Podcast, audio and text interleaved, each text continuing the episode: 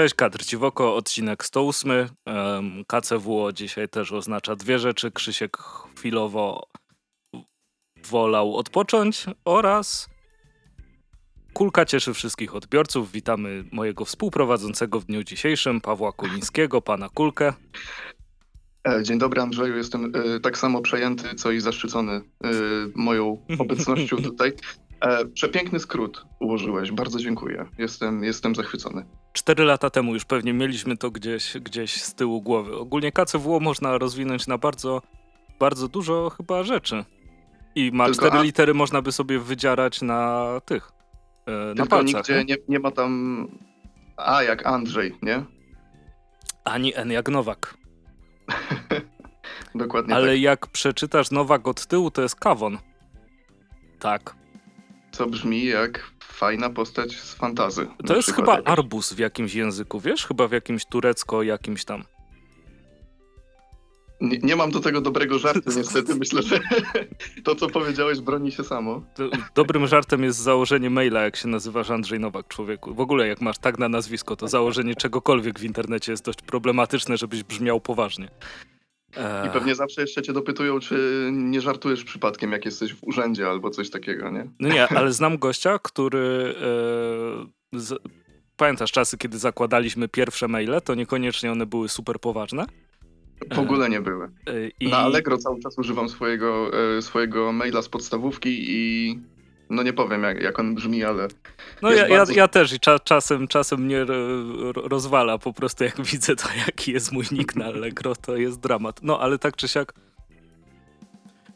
u mnie w mieście był ziomek, który kiedyś złożył CV i zapomniał ogarnąć, że korzysta ze swojego maila, który brzmiał twoja stara to małpa wp.pl. No ale pracy nie dostał, nikt nie wie dlaczego. Natomiast ten mail był zdecydowanie legendą ze względu na użycie małpy. Dobra, mniej o czyichś starych, chociaż nie wiem, czy ty czytasz Wilka? Czy jeszcze raz? Czy czytasz Wilka? Wilku, super bohater. Raczej nie, znaczy na półce nie mam ani jednego. Pożyczałem sobie od znajomego kilka numerów kiedyś, ale to było temu. A tak to w zasadzie teraz z Wilkiem się spotykam tylko w internecie. No tak. Teraz jest taka możliwość zdecydowanie. Gdyby kogoś interesowało, pojawił się nowy tom Wilka, Wiały Wiel Skór i w środku jest bardzo dużo naklejek, w tym 2 moje ulubione. Jedna to jest twoja stara w aucie, a druga to jest twoja stara onboard i jest taka mała deskorolka pod manifestacją czyjejś starej. Dobra. Newsów jako takich nie ma, ponieważ mamy bardzo do dupy sytuację i wszystkie kulturalne rzeczy praktycznie się zamknęły. Festiwale zostały odwołane. Czy któryś, na który ty chciałeś iść, Paweł, został przeniesiony, odwołany? To znaczy, wiesz co, u mnie jeśli chodzi o festiwale zawsze jest dość taka płynna sytuacja, dlatego że ja na większość popularnych festiwali zawsze mam ochotę pojechać i prawie zawsze coś wyskakuje mi, że jednak na tych festiwalach się nie znajduję. W zasadzie fakt, że byłem w Łodzi na przykład ostatnio na MFC, to też... Ale króciutko byłeś, nie? Czy króciutko? Na 1 dzień tylko. No ale to chociaż tyle, nie? Chociaż tyle. Na Rumi miałem być i mnie nie było, także... A to najlepszy festiwal, widzisz, skasował wszystkie inne. No przecież. Także nie wiem, co ci odpowiedzieć, dlatego że u mnie, jeśli chodzi o takie wyjazdowe sprawy, często sytuacja się po prostu klaruje bardzo wcześnie, a ja jestem generalnie chętny na wszystkie festiwale. Więc nawet jeżeli nie miałem na myśli pojechania na jakiś, powiedzmy w najbliższym czasie, to i tak jest mi przykro, że go odwołali. A z niekomiksowych rzeczy coś ci zniknęło z mapy przez to?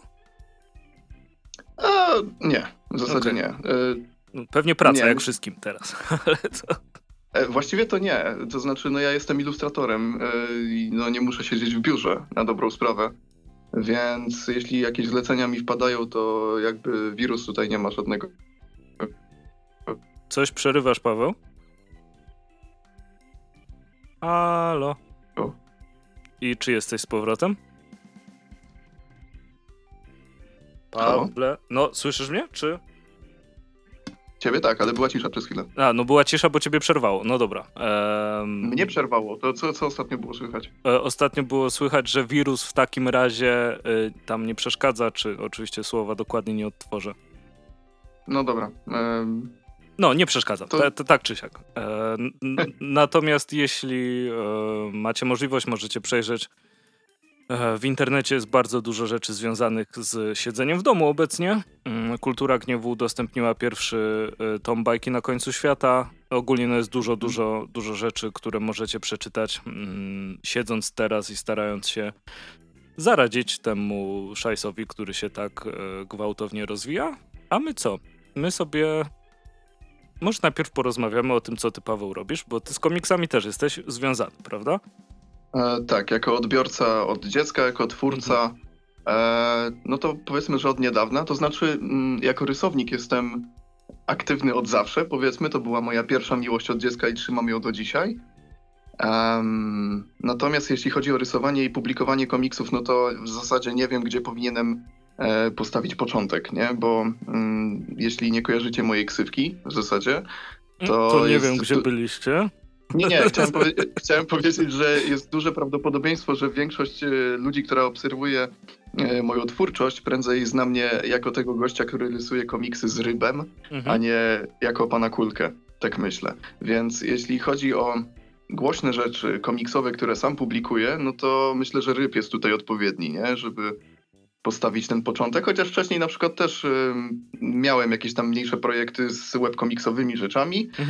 W zasadzie tylko jedna wystartowała i dość szybko umarła. Znaczy, nie chcę mówić, że umarła, tylko jest postawiona na chwilę na bok, tak jak z Adamem, czyli ze scenarzystą. Jakoś tam złapiemy znowu dobry wiatr w żagle, że tak powiem, to myślę, że to wróci. Komiksik można cały czas czytać, był tylko na Facebooku publikowany jako Unbearable Amounts of Oddities, bo oczywiście chciałem, żeby to brzmiało super fajnie po angielsku i nawet dwujęzycznie go robiliśmy, natomiast w końcu z tego zrezygnowaliśmy, bo myślę, że ja nie mam jeszcze takiej siły nośnej, żeby ściągać bardzo dużo czytelników z zagranicy. Poza tym po polsku nieznośne ilości dziwności też fajnie brzmi. I to nie było planowane, bo ja najpierw po angielsku wymyśliłem ten tytuł, a dopiero potem się okazało, że rymuje się po polsku. No to same plusy. A powiedz mi jeszcze w takim razie, jak już jesteśmy przy rybie, a później zadam jeszcze kolejne pytania, to ryba od jak dawna robisz? Wiesz co, ryb w grudniu obchodził pierwsze urodziny swoje. Także jest to bardzo młoda rzecz, natomiast jest to zdecydowanie rzecz, która jest moim największym sukcesem, takim powiedzmy komercyjnym do tej pory. Bo... w tym momencie, no nie chcę się teraz przeklikiwać tam przez Facebooka swojego, natomiast mam, gdzieś tam zaraz będę miał 8000 polubień na Facebooku, na mojej stronie, z czego spokojnie ponad połowa, pewnie tak koło 5000, to są ludzie, którzy przyszli przez ryba. Od tamtej pory się nazbierało tyle. Więc niby ryb jest najmłodszy, ale jednak jest, największy impact miał, nie? Na mojej internetowej obecności. A jeśli chodzi o internetową obecność, to widzisz dużą różnicę pomiędzy twoimi odbiorcami na Instagramie, a na Facebooku? No, na Facebooku jest ich przede wszystkim więcej, dlatego że jestem jakoś na Instagramie chwilę przed 3000. Także nie jestem jakiś bardzo duży jeszcze na Instagramie, chociaż jak widzę niektórych polskich artystów, którzy rysują super i uważam, że robią to znacznie lepiej ode mnie i to nie jest kwestia tam gustu, tylko, no nie wiem, techniki i po prostu tego, jak ciekawe są te rysunki. I widzę, że oni na przykład mają 3 razy mniej tych obserwujących niż ja, no to nie wiem w sumie, jak traktować sam siebie. Może jako polski komiksiarz nie jestem znowu jakiś tam najmniejszy, ale myślę, że do jakiegoś sukcesu akurat tam to jeszcze daleko. Wiesz co, jeśli chodzi o różnicę między odbiorcami, bo zaskakująco to nie są te same osoby tak do końca. Niektóre się tam widzę powtarzają, natomiast no są to inni ludzie. To zauważyłem, że społeczność na Facebooku jest dużo bardziej aktywna. A, czyli w sensie na Instagramie na przykład... ładny obrazek, serduszko, jadę dalej. Bez interakcji. Ładnie. Z reguły, jeżeli ktoś już zostawia jakąś reakcję pod, nie wiem, najnowszym odcinkiem Ryba albo coś takiego, to jest bardzo duże prawdopodobieństwo, że zostanie u mnie na Facebooku. Mhm. Natomiast na Instagramie to działa trochę inaczej, dlatego że poza moimi stałymi odbiorcami, no to myślę, że masa ludzi trafia po prostu w tym takim ogólnym feedzie na mnie, który algorytmowo tam formuje się dla każdego indywidualnie. No i wiadomo, zostawi lajka, leci dalej po prostu, nie, raczej się nie zastanawia, bo po prostu ma taki natłok jeszcze innych bodźców tam, innych zdjęć, rysunków, że no nie ma pewnie powodu, żeby przy mnie został aż tak długo, jakoś bardzo, ale jeszcze to rozkminię kiedyś, jak to poprawić. O, to znaczy... Chyba ciężko powiedzieć, wiesz co, tam z Instagramem można aż tak, bo się bardzo różnią te podejścia, prawda? Ale jednak coś tam ciągle rośnie i chyba... To znaczy, myślę, że zasadniczą różnicą, jeśli chodzi o to, jak działa społeczność na Instagramie, jest to, że na Instagramie nie masz łatwego sposobu na udostępnienie posta na przykład. A to jest jedna z głównych broni, jeśli chodzi o budowanie swojego zasięgu. Na Facebooku, no to wiesz, jeden przycisk i cyk, masz wśród znajomych udostępnione coś. A w tej chwili to na Insta Stories chyba tylko, nie? Możesz wrzucić... Tak, na Insta Stories, gdzie no co, na dobę coś tak naprawdę wisi i z reguły ten udostępniony post u kogoś na Stories, no to czeka go taki sam los jak to, co wcześniej mówiłem, czyli obrazek w tym gigantycznym feedzie, czyli widzę, klikam, lecę dalej. No. Ale czy nie wydaje ci się, że na przykład przez Instagrama jest łatwiej dotrzeć do zagranicznych odbiorców? Tak, o tym też chciałem powiedzieć, dlatego że myślę, że przez Facebooka nigdy na przykład nie miałem żadnego zlecenia na rysunek, na jakąś ilustrację z zagranicy, natomiast poprzez Instagrama mam przede wszystkim z zagranicy zlecenia, więc coś w tym jest. Tylko że ja też trochę na to pracuję, na przykład powiedzmy dzisiaj rano, jak to nagrywamy właśnie, to wrzuciłem rysunek Artura Morgana z Red Dead Redemption 2 i od razu wrzuciłem ten rysunek na Reddita też, tematycznego dla Red Deada. I stamtąd pojawiło mi się bardzo dużo reakcji, no i jakby siłą rzeczy to będą głównie ludzie z zagranicy też, nie? A na Facebooku nie mam takiego odruchu, bo znowu grupy facebookowe tematyczne są dużo bardziej chaotyczne, tak bym to nazwał. I jakby udostępnienie czegoś na grupie facebookowej z reguły nie przekłada się aż tak na zwiększenie zasięgów. No, jestem w stanie to zrozumieć niestety, jak najbardziej. Jest faktycznie łatwiej na Reddicie wrzucić w coś, bo jakby te grupy tam bardziej kumulują ludzi, a na Facebooku często jest tak, że jak masz grupę powiedzmy z czegoś, czym ja się zajmuję, czyli field recordingiem, to masz i field recording, ale masz też osobne do rekorderów, z których korzystasz i tak naprawdę musisz być chyba w 6 grupach, żeby zebrać wszystkie informacje razem. I to trochę utrudnia życie zdecydowanie. Ale powiedz mi, bo jak sobie wpisywałem ostatnio jeden z najlepszych memów ostatnich lat, co myślę, że się ze mną zgodzisz, jak wpisałem Me and the Boys... chciałem zgadnąć. No Me and the Boys. Przepraszam, tak. W goglach to chyba na pierwszej stronie był twój rysunek w grafice. Z Reddita był link. To ja to... Ale już słyszę klawiaturę? Tak, ja to sobie zweryfikuję, bo to jest... Ale każdemu chyba inaczej wyświetla, nie? Ale też bardzo możliwe. Ale i tak zobaczę. W sumie dlaczego mi miałoby nie wyświetlić. A mi też, tylko że nie na początku. Trzeba było trochę zjechać. Tak, zrobiłem... Znaczy nie, że na samej górze, ale bardzo, bardzo wysoko. Tak. No miło mi w takim razie, że gdzieś tam przy tak znakomitym tworze, jakim jest Me and the Boys, ja też gdzieś tam się wyświetlam. Tak, bo ja zrobiłem oczywiście tego fanarta, który na Reddicie zrobił się bardzo popularny, tylko to było o tyle ciekawe, że kiedy ja wrzuciłem go chyba na Reddita Spidermana, tak mi się wydaje, to znaczy to fajnie tam się to rozniosło, dlatego że było, nie wiem, pewnie 4-5 tysięcy reakcji pod tym, bardzo dużo komentarzy, podobało się ludziom, natomiast przede wszystkim taki bardzo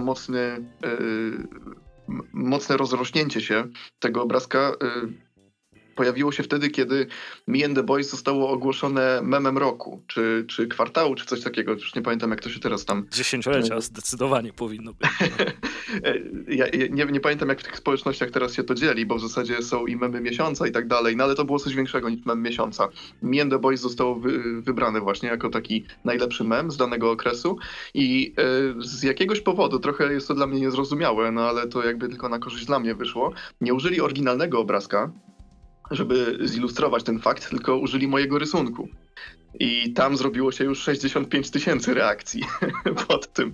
Ale byłeś podpisany? To znaczy... Tak, tylko że to działa tak, że to był udostępniony post, więc jakby on zbierał reakcje przede wszystkim ale... w tym udostępnieniu, a nie w źródle. Znaczy teraz pomijając zmyślone internetowe punkty, bardziej mi chodziło, czy ktoś wiedział, że to jest twoje. Jak na to patrzył. Czy się... Rozumiesz, o co mi chodzi? To znaczy ja się gdzieś tam podpisałem na pewno, ale to jest taki drobiazg. Znaczy udostępniony został mój post, więc jeśli ktoś kliknął, to i tak zobaczył, że to ja. Tak myślę. No i o to mi chodziło dokładnie. Poza tym wszedłem tam w komentarze, jeśli ktoś pytał na przykład o źródło, no to sam się odzywałem i odsyłałem do siebie. Poza tym, co mnie bardzo ucieszyło, była masa ludzi, która mówiła, że oryginalny post ma tak mało tam... tych upvote'ów czy coś i sami linkowali do mnie, także... to milutko. A jak myślisz, ile osób wykorzystało to na koszulkach, kubkach i innych gównach? To jest chyba duży problem dla ilustratorów, prawda? Z udostępnianiem treści przez was zrobionych w internecie? Że... Jest bardzo duży, dlatego że o ile nie chcesz walnąć gigantycznego znaku wodnego przez cały rysunek, który no oczywiście psuje wtedy rysunek, no to nie masz w zasadzie jak się przed tym ochronić, no bo no to jest po prostu coś, co wystarczy pobrać sobie na dysk. Już ktoś może sobie na tym korzystać, a ja mogę nawet nigdy o tym nie wiedzieć. Całkiem niedawno zrobiłem rysunek, który parodiował plakat filmowego Justice League i zrobiłem to z Sinister Six, ze Spidermana. I to był rysunek, który właśnie też na Reddicie się bardzo dobrze przyjął i zauważyłem, że momentalnie, kiedy ludzie zaczęli pisać rzeczy typu wow, ale by było super mieć to na koszulce, albo fajnie by było mieć to jako wydruk, to włączyły się boty, które jakby... Zaczęły to podprowadzać do tych sklepów, nazwijmy to, no. To jest już taka dość stara sprawa, bo to nie jest tak, że w tym roku się zaczęły dziać takie rzeczy czy coś, ale jeśli ktoś nie wie, to są boty, które właśnie w takich miejscach jak Reddit znajdują komentarze o treściach, ale by to było fajnie mieć jako plakat, po czym w bardzo szybko postawionym sklepie internetowym tworzą... jakby podrobiony towar z tym. Mhm. Na takiego template'a wrzucają, że coś jest plakatem do kupienia i potem ludzie faktycznie mogą się na to naciąć. Nie mam pojęcia, czy to faktycznie jest potem jakoś po taniości produkowane i wysyłane do tych ludzi. Podejrzewam, że nie.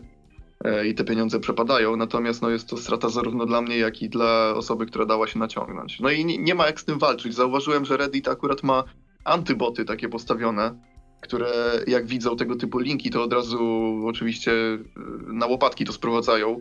No ale to nie jest też doskonałe rozwiązanie, no bo pewnie... No tak, no ale to tylko Reddit, nie jest jeszcze Twitter, który ma dopiero wielkie zasięgi. Jak to była ta sytuacja z tymi botami, to chyba któryś, nie wiem czy z ilustratorów, czy rysowników poprosił, żeby pisać pod obrazkiem z jakimś tam, nie wiem, gówno narysował, czy coś takiego, nie?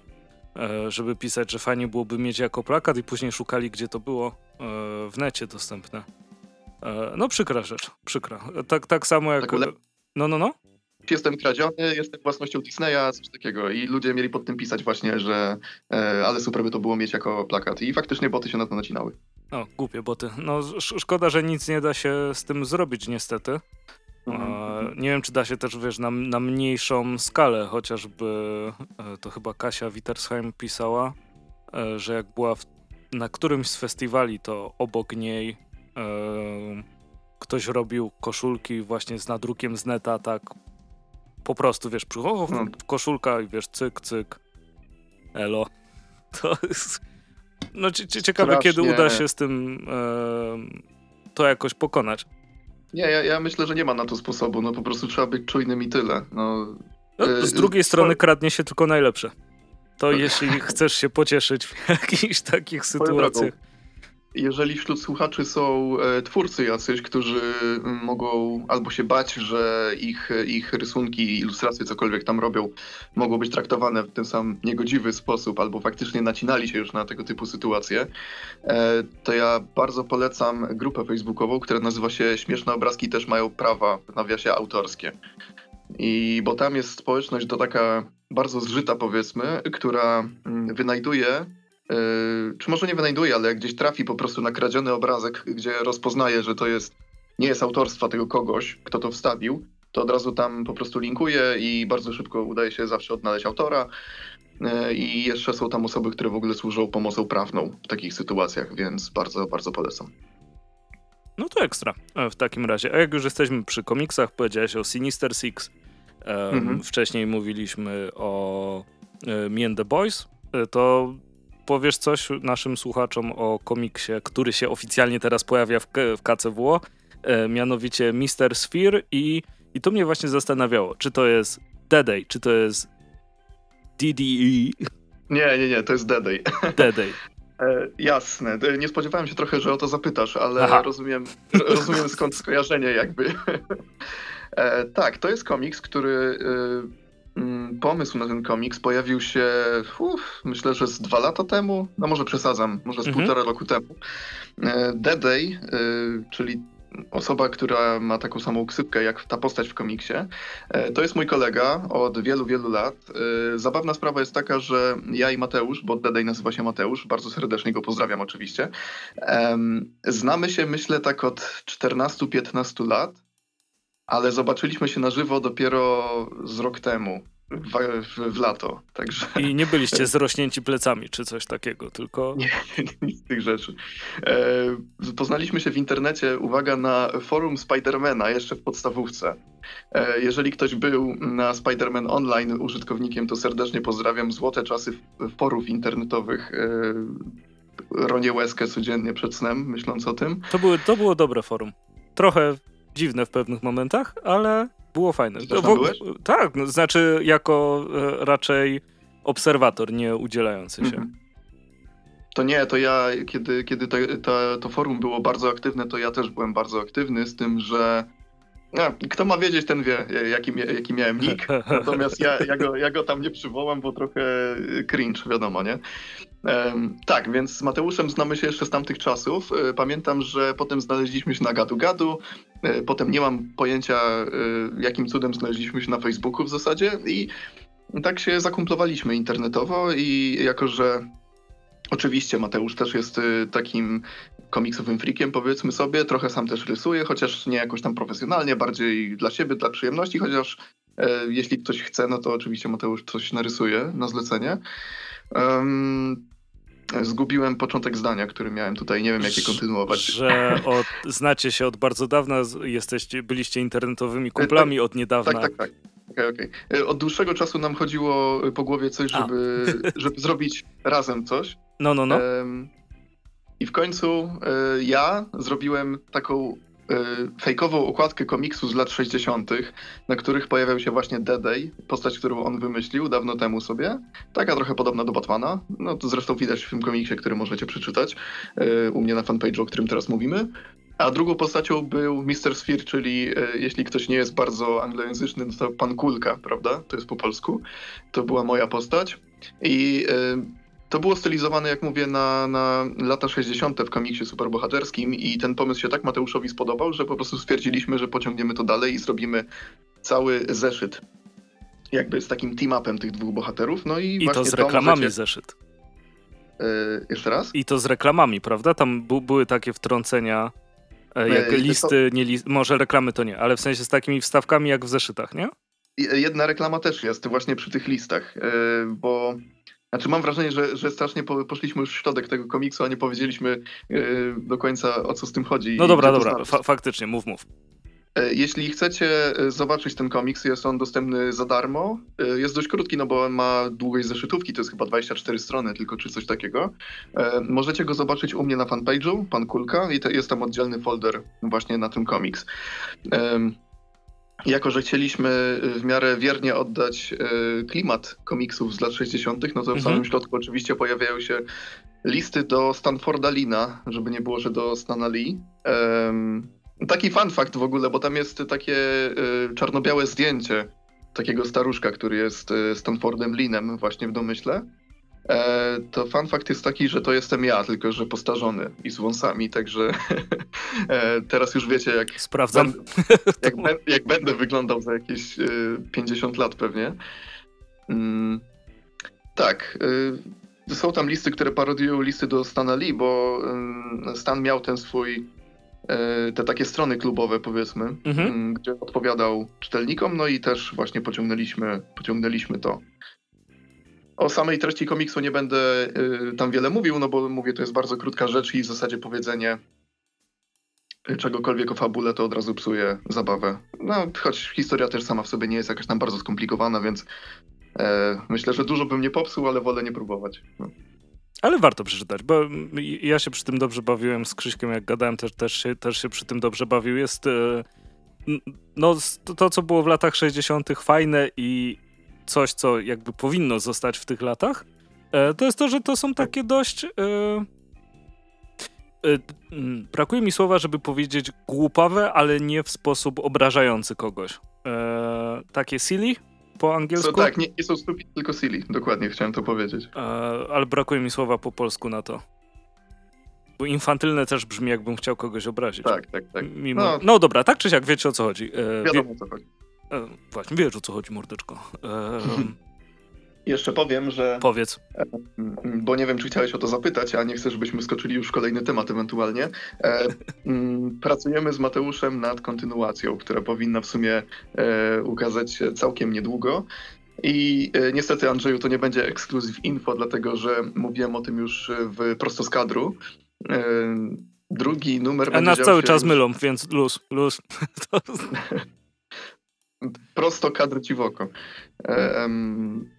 Co mówiłem? A, że drugi numer będzie dział się już nie w latach 60., a w latach 90., więc myślę, że tutaj fani TM-semikowych Spider-Manów i w ogóle mogą się tym zainteresować.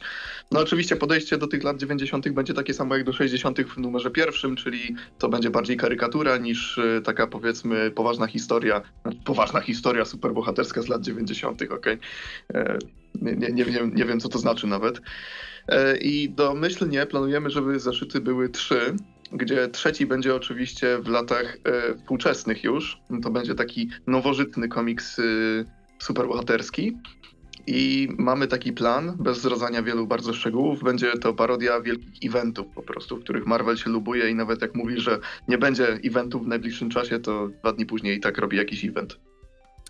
No DC niestety robi to samo, ale to skutecznie zniechęca do czytania wielu komiksów z tych 2 wydawnictw. Jeśli będą lata 90. i parodia, czyli będą naprawdę duże muskuły, jak się domyśla. Będą naprawdę duże muskuły, będzie bardzo dużo kieszonek. O tak, kieszonki. Właśnie się zastanawiałem, gdzie to upchniecie na tym. Na Mister Sphere łatwiej chyba upchnąć niż na Dedeju. A, zdziwisz się. Co jeszcze? Będą bardzo duże spluwy, które wyglądają jak posklejane rury ze sobą. Będzie absolutne minimum stóp widocznych. No i takie tam. No. Okej. W latach 90. jedyne, co mogło być większe od spluwy, to biust, więc... Tak, dokładnie. I ego Roba Liefelda. Chociaż myślę, że do dzisiaj ono narosło jeszcze bardziej. No trochę tak. Ale co zrobić? To jest jakby kamień tamtych czasów. Prawda? Żywe lata 90. To był rop. I dalej jest. Tak jest. Coś cię miałem jeszcze tutaj spytać odnośnie tego? Powiedzmy, że zahaczając trochę o Spider-Mana i o tam lata 60. i nie tylko 60., to czemu młody Romita jest przereklamowany? I czy jest przereklamowany? I 20 minut. To znaczy, czy jest przereklamowany, to nie wiem. Na pewno ma bardzo wielu fanów, tylko że ja myślę, że on wpada, współczesny ten Romita Jr., on wpada w tę samą kategorię, co na przykład Humberto Ramos, którego albo się bardzo lubi, albo się naprawdę bardzo nie lubi. Ja jestem raczej po tej stronie, która nie lubi Romity Juniora i Kurczę, no ja nie chcę mówić czegoś w stylu, że nie wiem, że jego rysunki są brzydkie albo że on nie umie rysować, bo ani jedna, ani drugie to nie jest prawda. Tylko mam wrażenie, że albo terminy trochę go wykańczają, albo po prostu on lubi już jechać totalnie na automacie. Mhm. Dlatego, że jak sobie porównamy tego... To się może łączyć, prawda? Terminy i jazda na automacie. No tak, na pewno, tylko że... No nie wiem, ja mam takie wrażenie, że ja naprawdę od bardzo dawna nie widziałem takiego komiksu narysowanego przez Romita Juniora, który serio by mi się tak spodobał i nie wiem, czy to jest tak, że on od lat, od zawsze po prostu te terminy go gonią, że on tak rysuje teraz, a nie inaczej, czy po prostu mu się nie chce. Myślę, że trzeba byłoby go zapytać, a i tak by nam nie powiedział, więc nigdy się nie dowiemy prawdy. Dla mnie jego postacie przede wszystkim są rysowane tak, jakby były ciosane z drewna. Jedyny wyjątek, jaki ja mam, to taki, że całkiem lubię, jak on rysuje Spidermana, który jest taki chudy i zawsze w naprawdę bardzo dziwnych pozach, super niemożliwych. Z tym, że tutaj chyba dużą rolę odgrywa nostalgia po prostu, bo jak ja byłem jeszcze w podstawówce, to przecież wychodził te komiksy, te Amazing Spider-Many, ten fragment ranu, gdzie był Morlun. I bardzo mi się wtedy podobały te komiksy, one były rysowane przez Johna właśnie. I myślę, że tu chodzi o nostalgię właśnie, że tak mi się podoba ten jego Spider-Man, a nie o to, że czymś on się bardzo różni od innych jego rysunków. A jakby wiadomo, że on może, jak chce, to on naprawdę fajnie rysuje. Pamiętamy na przykład, jak Daredevila rysował, prawda? To było ładne. Chyba... Zdecydowanie. To jest moim zdaniem jego najfajniej narysowany komiks, znaczy z tych takich mainstreamowych, bo nie wiem, jeśli rysował coś mniejszego, to po prostu tego nie znam. I mam wrażenie, że wielką krzywdą dla jego rysunków są też współczesne kolory. Dlatego, że kiedy on rysował Daredevila, no to wiadomo, estetyka była troszeczkę inna niż jest dzisiaj i wszystko wyglądało mniej cyfrowo, dużo bardziej analogowo to wyglądało i dzięki temu po prostu, no sam nie wiem, po prostu realistyczne podejście do kolorów nie pasuje do bardzo nierealistycznej kreski. Wiesz, o co chodzi? Ja myślę, że to się rzadko udaje. Wiesz, o co chodzi. Tak, ale ja też mam tak z niektórymi rysownikami, oczywiście teraz bardzo panicznie szukam w głowie nazwisk, że mi się podobają ich szkice, ich rysunki, a kolor to zawala. I tak mam na przykład z Frankiem Quitlim. No już myślałem, że Millerem. Nie. Ale tu też jest problem, bo... Z Frankiem Millerem ogólnie jest problem przez ostatnie lata, ale no... To prawda, ale jeśli chodzi o jego rysunki, to ja myślę, że Frank, pomimo całej swojej dziwności, powiedzmy, jeśli może to być dla kogoś problem z jego rysunkami, no i ja myślę, że on po prostu wyrósł z rysownika komiksowego, takiego powiedzmy mainstreamowo superbohaterskiego, do takiego bardziej ekspresjonistycznego artysty. I w jego rysunkach jest znacznie więcej emocji niż atrakcyjnej formy, ja tak myślę. I ja zawsze się bardzo wzbraniam przed tym, żeby mówić, że jego rysunki są brzydkie, albo że są jakieś, że on przestał umieć rysować, bo ja myślę, że on obecnie umie rysować znacznie lepiej niż kiedykolwiek, tylko że to jest świadomy wybór, że jego rysunki są po prostu takie... Nie, to jak najbardziej cię rozumiem. Ja też osobiście staram się nie mówić, że coś jest brzydkie, bo czasem coś pasuje, czasem coś nie pasuje. Bardzo lubię to, jak Jeff Lemire rysuje, a Jeff Lemire jakby też swoim stylem nie do końca się wpisuje w dzisiejszą estetykę, prawda? To prawda, tak. Ale te rysunki są świetne i ja bardzo lubię jednak, jak ktoś się wyróżnia i wiesz, otwierasz zapowiedź komiksu i widzisz sobie, o, to ten. I dla mnie, jeśli chodzi o taką może estetycznie obecnie popularną kreskę i kolor, to co małżeństwo Laura i Michael Allred robią z rysunkami.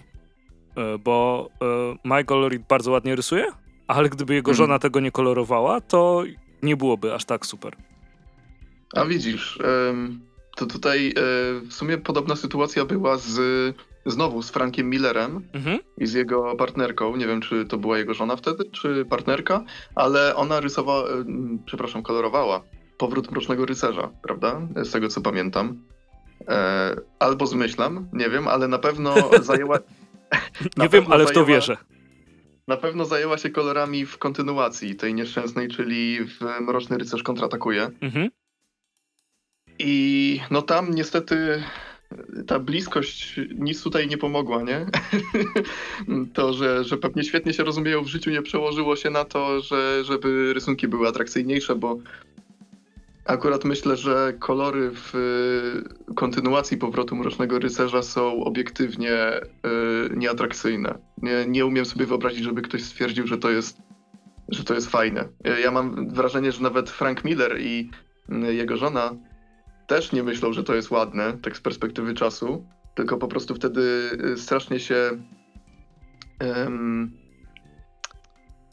strasznie się mogli zadławić po prostu komputerowymi kolorami, które zrobiły się popularne w pewnym momencie i to właśnie chodzi. No ponownie, niektórzy artyści lepiej wyglądają w analogowym kolorze i tyle. No tak. No i gradient zabił komiksy. To jest inna rzecz. Tak. To pierwszy raz tak... Znaczy to obserwuje się od dawna, ale jak zaczęło wychodzić Kamandi Challenge, a że Kamandi jest twórem Jacka Kirby'ego, a Jack Kirby to król i trzeba wszystko mieć i znać, to jednak fakt, że był przedrukowany pierwszy numer Kamandi, a obok te nowe, i nagle 600 osób robiło ten komiks i był... No... Niektóre rzeczy powinno się zostawić, wiesz? To jest chyba według mnie problem wykorzystywania tych marek, które są popularne, chociaż chyba powiedzenie, że Kamandi jest popularne, to trochę nagięcie rzeczywistości. Tak, to też miałem powiedzieć właśnie, ale wiem, o co ci chodzi. Dla mnie najgorsza zbrodnia to jest wzięcie jakiegoś klasycznego komiksu i na przykład w momencie, w którym robi się wznowienie w jakimś integralu albo coś takiego, to jest pokolorowanie go od nowa. Ja tego nie znoszę po prostu. W Polsce na przykład Amazing Fantasy numer 15, czyli pierwsze pojawienie się Spidermana, było wydane pewnie w pięciu różnych już, przy pięciu różnych okazjach, w jakichś kolekcjach, czy na przykład jak te fajne Essentiale wydawała Mandragora. Pamiętamy Mandragora na zawsze w naszych sercach. Tak. To nigdy ten komiks chyba nie trafił jeszcze do Polaków w oryginalnych kolorach, tak mi się wydaje. Bo kiedy na przykład była ta kolekcja, czy dalej jest, może jest, nie wiem, nie pamiętam, ta, którą wydaje chyba Allred, o superbohaterach Marvela, że jest jeden tom poświęcony jednemu bohaterowi. A, to taka czerwona. Tak. To pierwszy tom był właśnie ze Spider-Manem. Ja pamiętam, że ja go kupiłem nawet. Już go nie mam niestety, żeby... jakoś go znowu przejrzeć, ale to, co wryło mi się naprawdę wtedy w pamięć, to to, że pierwsza historyjka, którą można było tam zobaczyć, to było właśnie Amazing Fantasy 15 i ja myślę, że dla wielu młodych czytelników to było pierwsze zetknięcie się w ogóle z tym komiksem, no legendarnym już dzisiaj, jakby nie patrzeć. No i kurczę, on miał współczesne kolory, takie i to jeszcze ten najgorszy wymiar kary dostał, że tak powiem, ten komiks, dlatego, że to nie były tylko współczesne kolory na retro komiksie, ale była tam cała masa gradientów i to jest ten typ kolorowania, w którym jest naprawdę bardzo dużo żółtego użytego. Jakby wszędzie cały czas waliło słońce, takie zachodzące już troszkę. Nie mam pojęcia, dlaczego się to robi, skąd wzięła się ta moda i dlaczego tak wiele osób po prostu dostaje pracę kolorując w ten sposób. No ale jest to zbrodnia. Ja myślę, że paradoksalnie najlepsze polskie wydanie komiksów ze Spider-Manem, gdzie jest Amazing Fantasy 15, które można kupić, to są właśnie te Essentiale od Mandragory, bo tam w ogóle nie ma kolorów, nie? Rzeczywiście. No ale to i to się broni po latach, nie? Jednak kolor potrafi się bardzo zepsuć. A poprawianie go na nowo, też to są rzeczy, które powinno się zostawić. W starych czasach tak jak były. Niektóre postacie też się powinno zostawić w starych czasach tak jak były, a może zrobić jakieś nowe, ale no to amerykański rynek jest. Ja mam wrażenie, że nie istnieje złoty środek tak jakby, bo mamy na pewno przykład, nie istnieje. Mamy amerykańską wersję tych...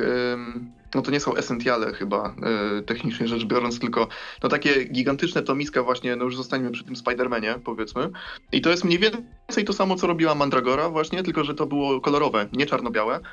I tam problem z kolei był taki, że to nie były współczesne kolory, tylko oni wzięli jakby te pierwotne kolory, tylko że wygląda jakby saturacja była bardzo podbita, nie? Że wszystko jest takie bardzo ostre, jest bardzo... no bardzo kolorowe jest to wszystko, nie? No wiadomo, papier jest biały, nie jest żółtawy i tak dalej, to też ma wpływ. Natomiast znowu wychodzi wtedy problem z tymi rysunkami, że one się nie bronią, kiedy są ostre. Mam takie wrażenie. No ale z drugiej strony, robiąc taką kolekcję, nie możesz po prostu zeskanować starych komiksów i je włożyć jako skanów, tak mam wrażenie, bo będą niewyraźne i nie będą atrakcyjne dla współczesnego czytelnika, który nie odczuwa żadnej nostalgii do tych starych lat i starych komiksów.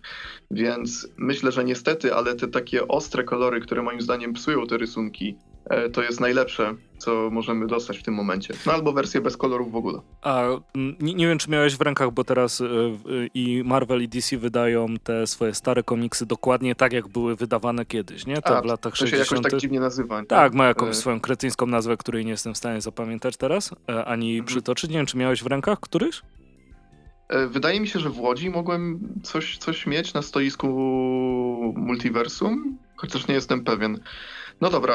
Tak czy siak, miałem ostatnio w rękach właśnie chyba Fantastyczną Czwórkę, jak byłem w Rumi i powiem ci, że to wyglądało tak, jak powinno wyglądać. Papier był taki do dupy, jak powinien być.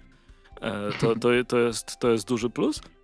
I te kolory tam już fajniej wyglądały, wiesz? To myślę, że kwestia też drukowania na odpowiednim papierze bardzo, bardzo dużo by tutaj zmieniła. Z drugiej strony rozumiem, że w takiej jakości nie można wydać wydania zbiorczego, bo bez przesady. No oczywiście. No mówię, złoty środek najwyraźniej po prostu nie istnieje. No, albo wydania cyfrowe. Tylko trzeba lubić wydania cyfrowe. To też jest kwestia cały czas, wydaje mi się, bardzo sporna.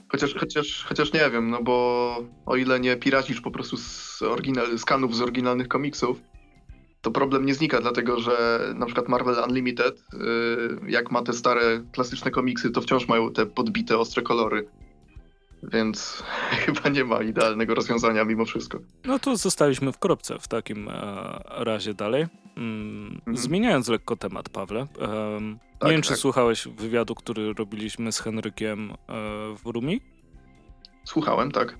Tam Henryk mówił, że warto wchodzić też na inne pola, prawda? Tam na ilustracje, nie ilustracje, żeby być wszędzie, żeby rozwijać komiks jako sztukę w Polsce. I jeśli chodzi o inne pola, to jak to u ciebie jako ilustrator z tymi innymi polami jest? To znaczy ja przez w ogóle ostatnie 2 lata pracowałem, co jest nie takie częste znowu w Polsce, jako ilustrator na etat i w jednej firmie, która zajmowała się robieniem też prezentacji, ale zajmowała się też robieniem animacji. I jeśli chodzi o inne pola, no to tu przede wszystkim, tak myślę, jest to właśnie, że zajmowałem się animacją, chociaż nie bezpośrednio. Ja tylko przygotowywałem rysunki, to były filmy typu taki whiteboard animation, nie? To nie wiem, czy po polsku się mówi, że tablicowa animacja, raczej nie. Takie explainer video, powiedzmy, gdzie jest niby ręka, która rysuje coś tam, jakieś rysunki, które odpowiadają temu, o czym mówi narrator.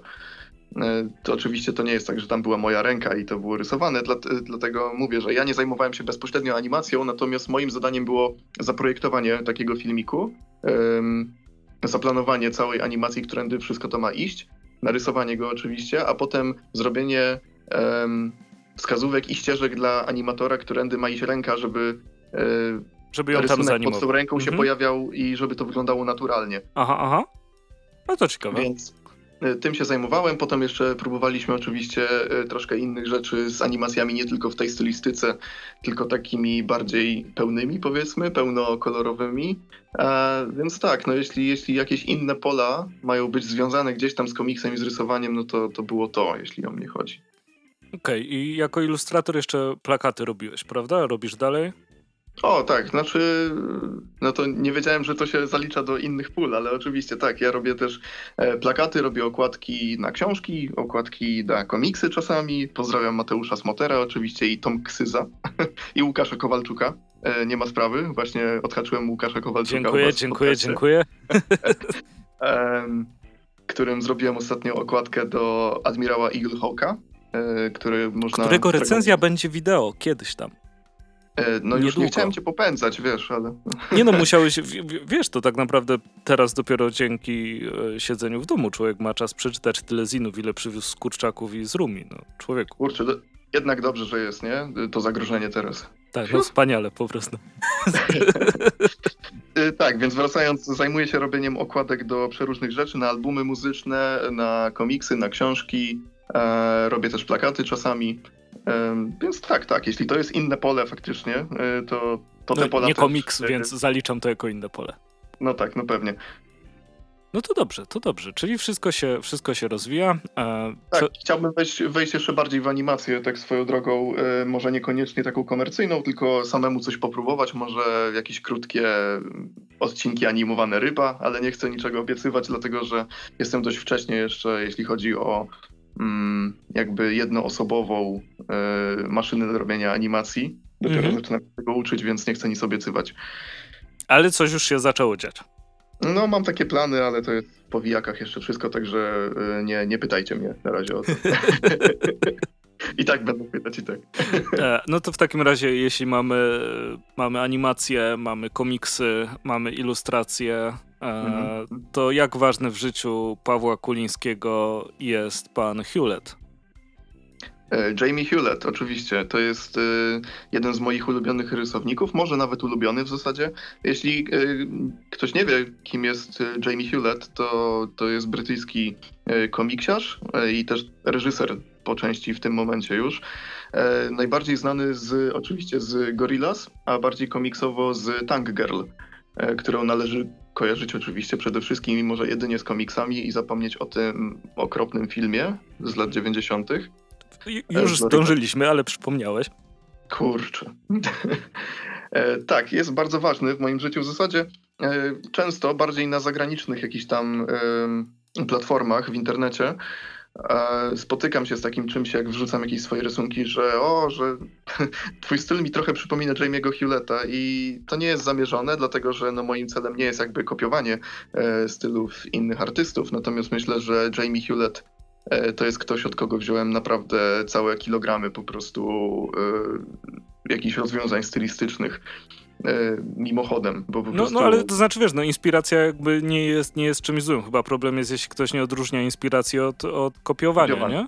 Tak. To jakby dużo rzeczy już powstało i dużo rzeczy, które teraz powstaje, jest jakby sumą tych jakby inspiracji, na które byliśmy, wiesz, wystawieni, nie? Jak dokładnie ktoś rysuje małe czarne buciki jak Gendy Tartakowski, to może dlatego, że w głowie ma, że to jest fajne, estetyczne, a dopiero później może skojarzyć, że Tartakowski tak rysował niektórych swoich postaci. No, tak długo, jak po prostu toczka w toczkę nie kopiujesz czyichś rozwiązań i rysunków, to moim zdaniem wszystko jest w porządku. Dobre inspiracje są ważniejsze niż chodzenie na zajęcia, na przykład z rysunku. Ja tak uważam.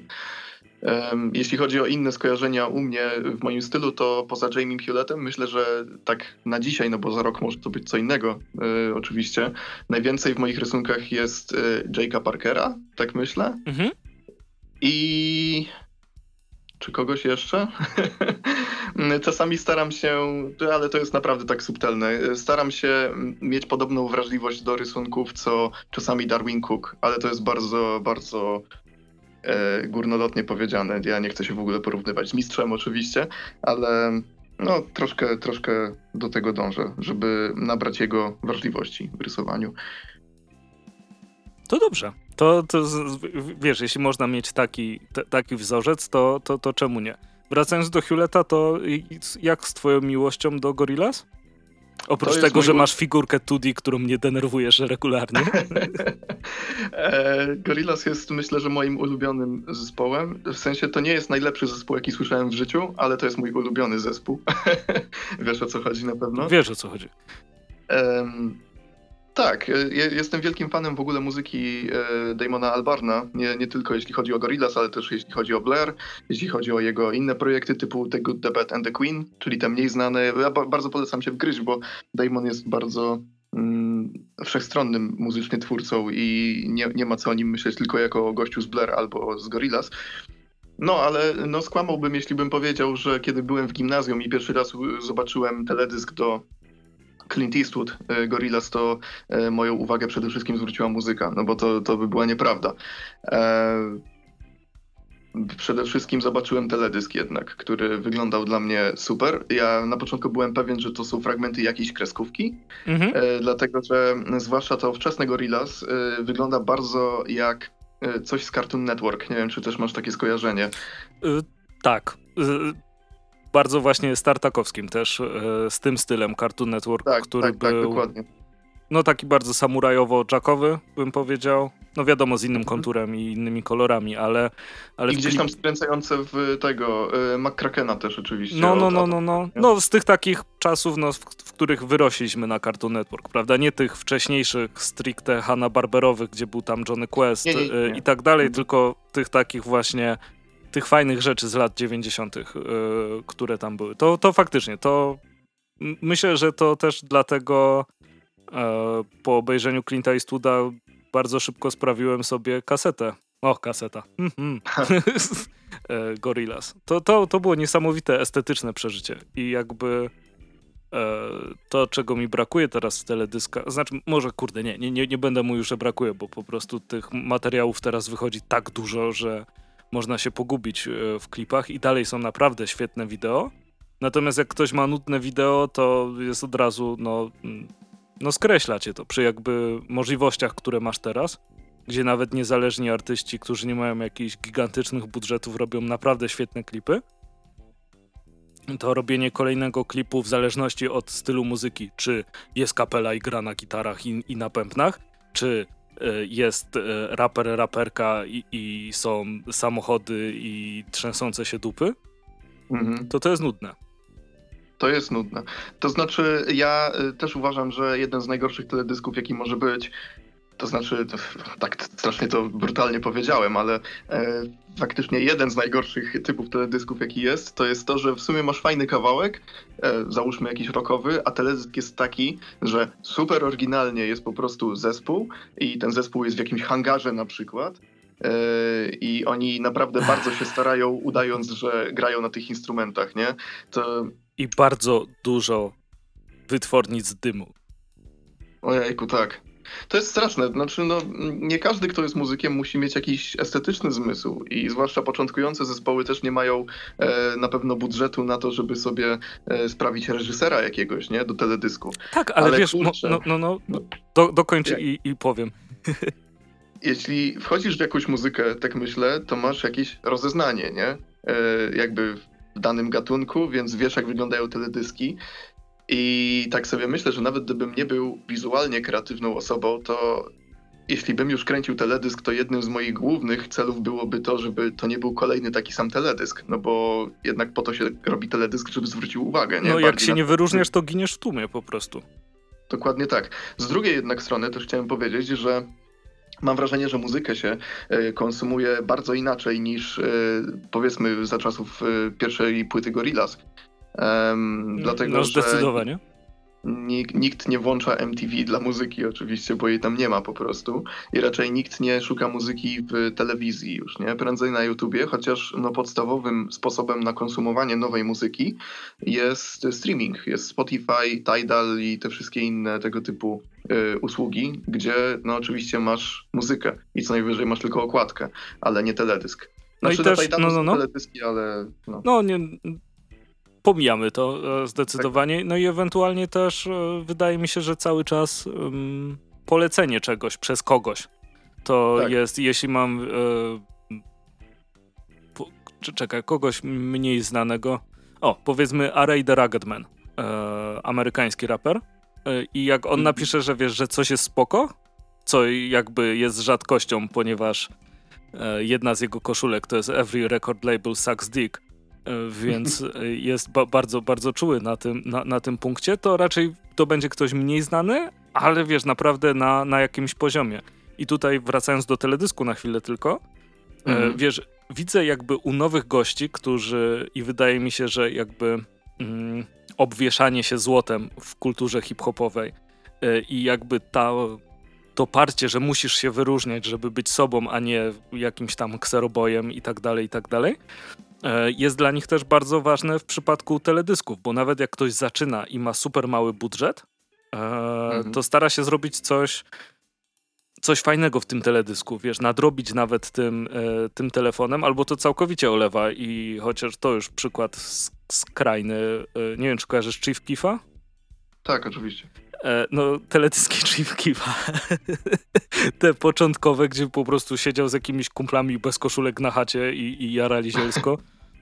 Nie należą do jakichś, wiesz, super skomplikowanych, ale to chyba Fat Joe później mówił, że mu głupio było.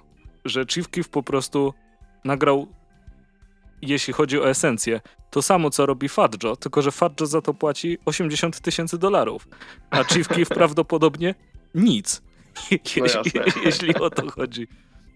I wydaje mi się, że to wyróżnienie się w muzyce jest tak samo ważne jak w każdej formie sztuki. Czy w komiksie, że jak ktoś patrzy na twój rysunek i sobie myśli, kurde, kto to jest, to już nie żyjesz praktycznie. No tak, jasne. Chociaż z drugiej strony Krzysiek przecież ma taki pogląd, że on może mieć słabo narysowany komiks, ale jeśli jest dobrze napisany, to on woli, jak tak jest, nie? Więc... z Dwojga Złego też tak wolę, bo jednak, wiesz, nic ponad historię, bo tak to mogę sobie artbooka kupić i doceniać tylko i wyłącznie formę wizualną, prawda? Jednak komiks, warto jest połączyć te dwie rzeczy, nie? Żeby mieć scenariusz i rysunek. No, nawet jeśli coś będzie miało super rysunki, a kiepska historia, to... No... To znaczy, myślę, że mam na półce trochę komiksów, które są kompletnie scenariuszowo niezachwycające, ale bardzo lubię do nich wracać, bo mają fajne rysunki. No ale to tam... To znaczy, to jest kwestia podejścia oczywiście, nie? To nie jest tak, że nie, już skreślić, że zapomnieć, spalić wszystkie na stosie i wymazać po prostu tak, to znaczy, zakopać na pustyni. Ja w ogóle tak powiedziałem o tym, że rysunki nie muszą się wybijać koniecznie, dlatego że ja uważam, że w ilustracji komiksowej też w dużej mierze problem jest taki, że ktoś często nie chce wchodzić głębiej jakby w światek, ani się publikować, dlatego że uznaje, że jego rysunki jeszcze nie są wystarczająco dobre albo są za mało charakterystyczne. I tak naprawdę potem człowiek wpada w ten taki tryb czekania na odpowiedni moment w swoim życiu i w końcu nic z tym nie robi. I ja też jakby jestem trochę tego przykładem, bo jestem komiksiarzem i rysuję komiksy, no ale jakby nie patrzeć, nie wydałem jeszcze niczego i to w dużej mierze wynika z tego, że ja cały czas uważam, że jestem za cienki na to. I zawsze jak komuś o tym mówię, to ktoś mówi, że o, no co ty, że musisz w końcu coś wydać, to jakoś już potem pójdzie. Tylko że ja po prostu nie mogę tej bariery przeskoczyć. Chodzi mi o to, że niekoniecznie indywidualny swój styl powinien być główną wartością w rysunkach komiksowych, dlatego że jest masa artystów, którzy fajnie rysują, ale jakby giną w tłumie, bo po prostu nie są bardzo charakterystyczni. I to nie jest złe, bo jeżeli oni się w tym spełniają, jeżeli to im wystarczy, to wszystko jest fajnie, bo jeśli są odbiorcy na to, to trzeba się tylko cieszyć. Oczywiście, że tak, to pozwolisz, że doprecyzuję, bo faktycznie jak teraz zacząłeś odpowiadać na to, co powiedziałem, to zauważyłem jakby dziury, w których można obacznie mnie zrozumieć i bardzo, bardzo inaczej niż ja bym chciał. No ja osobiście uważam, że najważniejsze w każdej sztuce i właściwie we wszystkim w życiu jest to, żeby być fair z samym sobą, w sensie być prawdziwym, nie udawać kogoś, tylko robić to, co się uważa, że powinno się robić. I jak jesteś prawdziwy, to ostatecznie ktoś to doceni. I tak, tak. Jakby zafiksowanie się na to, że nie muszę się wyróżniać, rysuję w ten sposób i tak umiem rysować i dobrze się z tym czuję, ale to się za mało wyróżnia, to muszę to zmienić, to już jest bycie nieprawdziwym. I to wszystko może zepsuć. Na pewno mnóstwo osób przejdzie...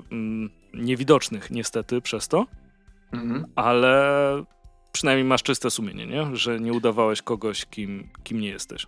Ja to obserwuję u siebie, jeśli chodzi o moich odbiorców na Facebooku. Cały czas się wzbraniam przed mówieniem o fanach, no bo to jest... Mówisz o sobie już jako o artyście? To znaczy dla mnie słowo artysta nie jest jakby gloryfikujące, to jest nazwa zawodu, ale ja mam odbiorców i ewentualnie osoby śledzące moją twórczość, a myślę, że mówienie samemu, że ma się fanów na takim etapie, to jest za wcześnie jeszcze na to. Ale to, co chciałem powiedzieć, to to, że pisze do mnie cała masa dzieciaków, która wysyła mi swoje rysunki, żebym wyraził jakieś zdanie o nich. No i oczywiście nawet jeśli to nie są rzeczy po prostu, które były przerysowywane skądś, bo to widać od razu, jeśli ktoś tak rysuje, to bardzo często widzę, że ktoś na przykład ma, nie wiem, 12 lat i nie rysuje od dziecka, tylko teraz stwierdził, że fajnie by było rysować, nie? I to jest super, nie? Znaczy, ma 12 lat i nie rysuje od dziecka, to wiesz, jednak trochę rysuje od dziecka, patrząc na ten wiek. Oj, no ale wiesz, no ja rysuję nie, oczywiście rozumiem, przedszkolu, że... nie? No to jest inna sprawa. Każdy rysował, to, że... jak był w przedszkolu, Paweł, nie oszukujmy się. Tylko niektórzy potrafili... Ja nie przestałem, no. Co wybiłem cię, przepraszam, że piszą do ciebie twoi fani o twoją opinię. Odbiorcy moi piszą o opinię i ja widzę, że oni chcą na przykład mieć nową zajawkę w postaci rysowania i oni dobrze wiedzą na przykład, co im się podoba na tym etapie. Bardzo lubią na przykład anime. Najczęściej dostaję rysunki, które są bardzo stylizowane na, wiesz, mangowe sprawy jakieś. I duży problem właśnie u początkujących rysowników, i to już niezależnie od wieku tak naprawdę, jest taki, że oni bardzo chcą od razu rysować tak jak ich idole, czy tak jak w tytułach, które im się podobają. I ja myślę, że właśnie to taka chęć wskoczenia od razu w charakterystyczny styl jakiś, to jest też rzecz, która zabija rysownika, dlatego że możesz tylko do pewnego momentu kopiować elementy z czyjegoś stylu, ale jeżeli nie przebrniesz na początku przez takie mozolne, wiesz, zarysowywanie całych stron A4 małymi kółkami, żeby ci równe wychodziły, to po prostu nie będziesz miał do tego aż takiej pasji, ja tak uważam. Musisz mieć na początku trochę samozaparcia, żeby się poduczyć, a nie tylko kopiować to, co ci się podoba. Więc zarówno osoby, które są nastawione na to, żeby mieć swój charakterystyczny styl już od samego początku, są poszkodowane z reguły przez takie podejście, jak i osoby, które nigdy nie próbują się jakoś tam usamodzielnić stylistycznie, też po prostu cierpią na tym. Więc no ponownie, nie ma co popadać w skrajności, tylko gdzieś po środku trzeba stanąć i wtedy myślę jest najmniej wyboista droga do tego, żeby wypracować sobie coś własnego. A jakby ktoś chciał zacząć, to powiedzmy, wiesz, w części przypadków, oczywiście nie można powiedzieć, że chodziłem do każdej szkoły i mam prawo mówić o tym, jak jest w każdej szkole. Natomiast w moim przypadku jakby zajęcia plastyczne w szkołach trochę zabiły tą chęć we mnie rysowania. Czy taki, wiesz, klasyczny rysunek to jest podstawa, że w sensie, wiesz, ktoś chciałby sobie rysować i czy powinien walić martwą naturę i rysować jabłka i banany leżące na talerzu? Wiesz co... Moim zdaniem to, o czym ty mówisz, to nie jest problem z tym, jak się rysuje na plastyce, czy tam na sztuce, nie wiem jak to się nazywa, w zależności od szkoły chyba, od tego, w której klasie jesteś. Niekoniecznie chodzi o to, co musisz rysować i jak musisz to rysować na tych zajęciach, tylko chodzi o to, podobnie jak na przykład z lekturami szkolnymi, chodzi o to, że to jest obowiązek, nie? I po prostu jeżeli coś jest dla ciebie pracą domową albo czymś, co musisz zrobić, to wiadomo, że po prostu chęci ci maleją. Natomiast jeśli ktoś sam chce zacząć, to myślę, że jest troszkę inne podejście niż kiedy to jest szkolny obowiązek. Więc sama formuła zajęć nie jest problemem. Problemem jest to, że to jest obowiązek, ale tego się po prostu nie przeskoczy. Ja tak uważam.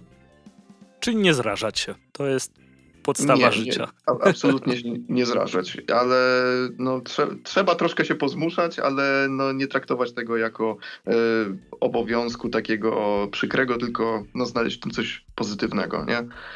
Jak sobie pościelisz, tak się wyśpisz. No. Możesz do końca życia się męczyć z szukaniem własnego stylu, nie mając podstaw, albo możesz mieć troszkę podstaw i potem sobie szlifować po prostu jakiś tam warsztat, a styl przyjdzie i tak, i tak.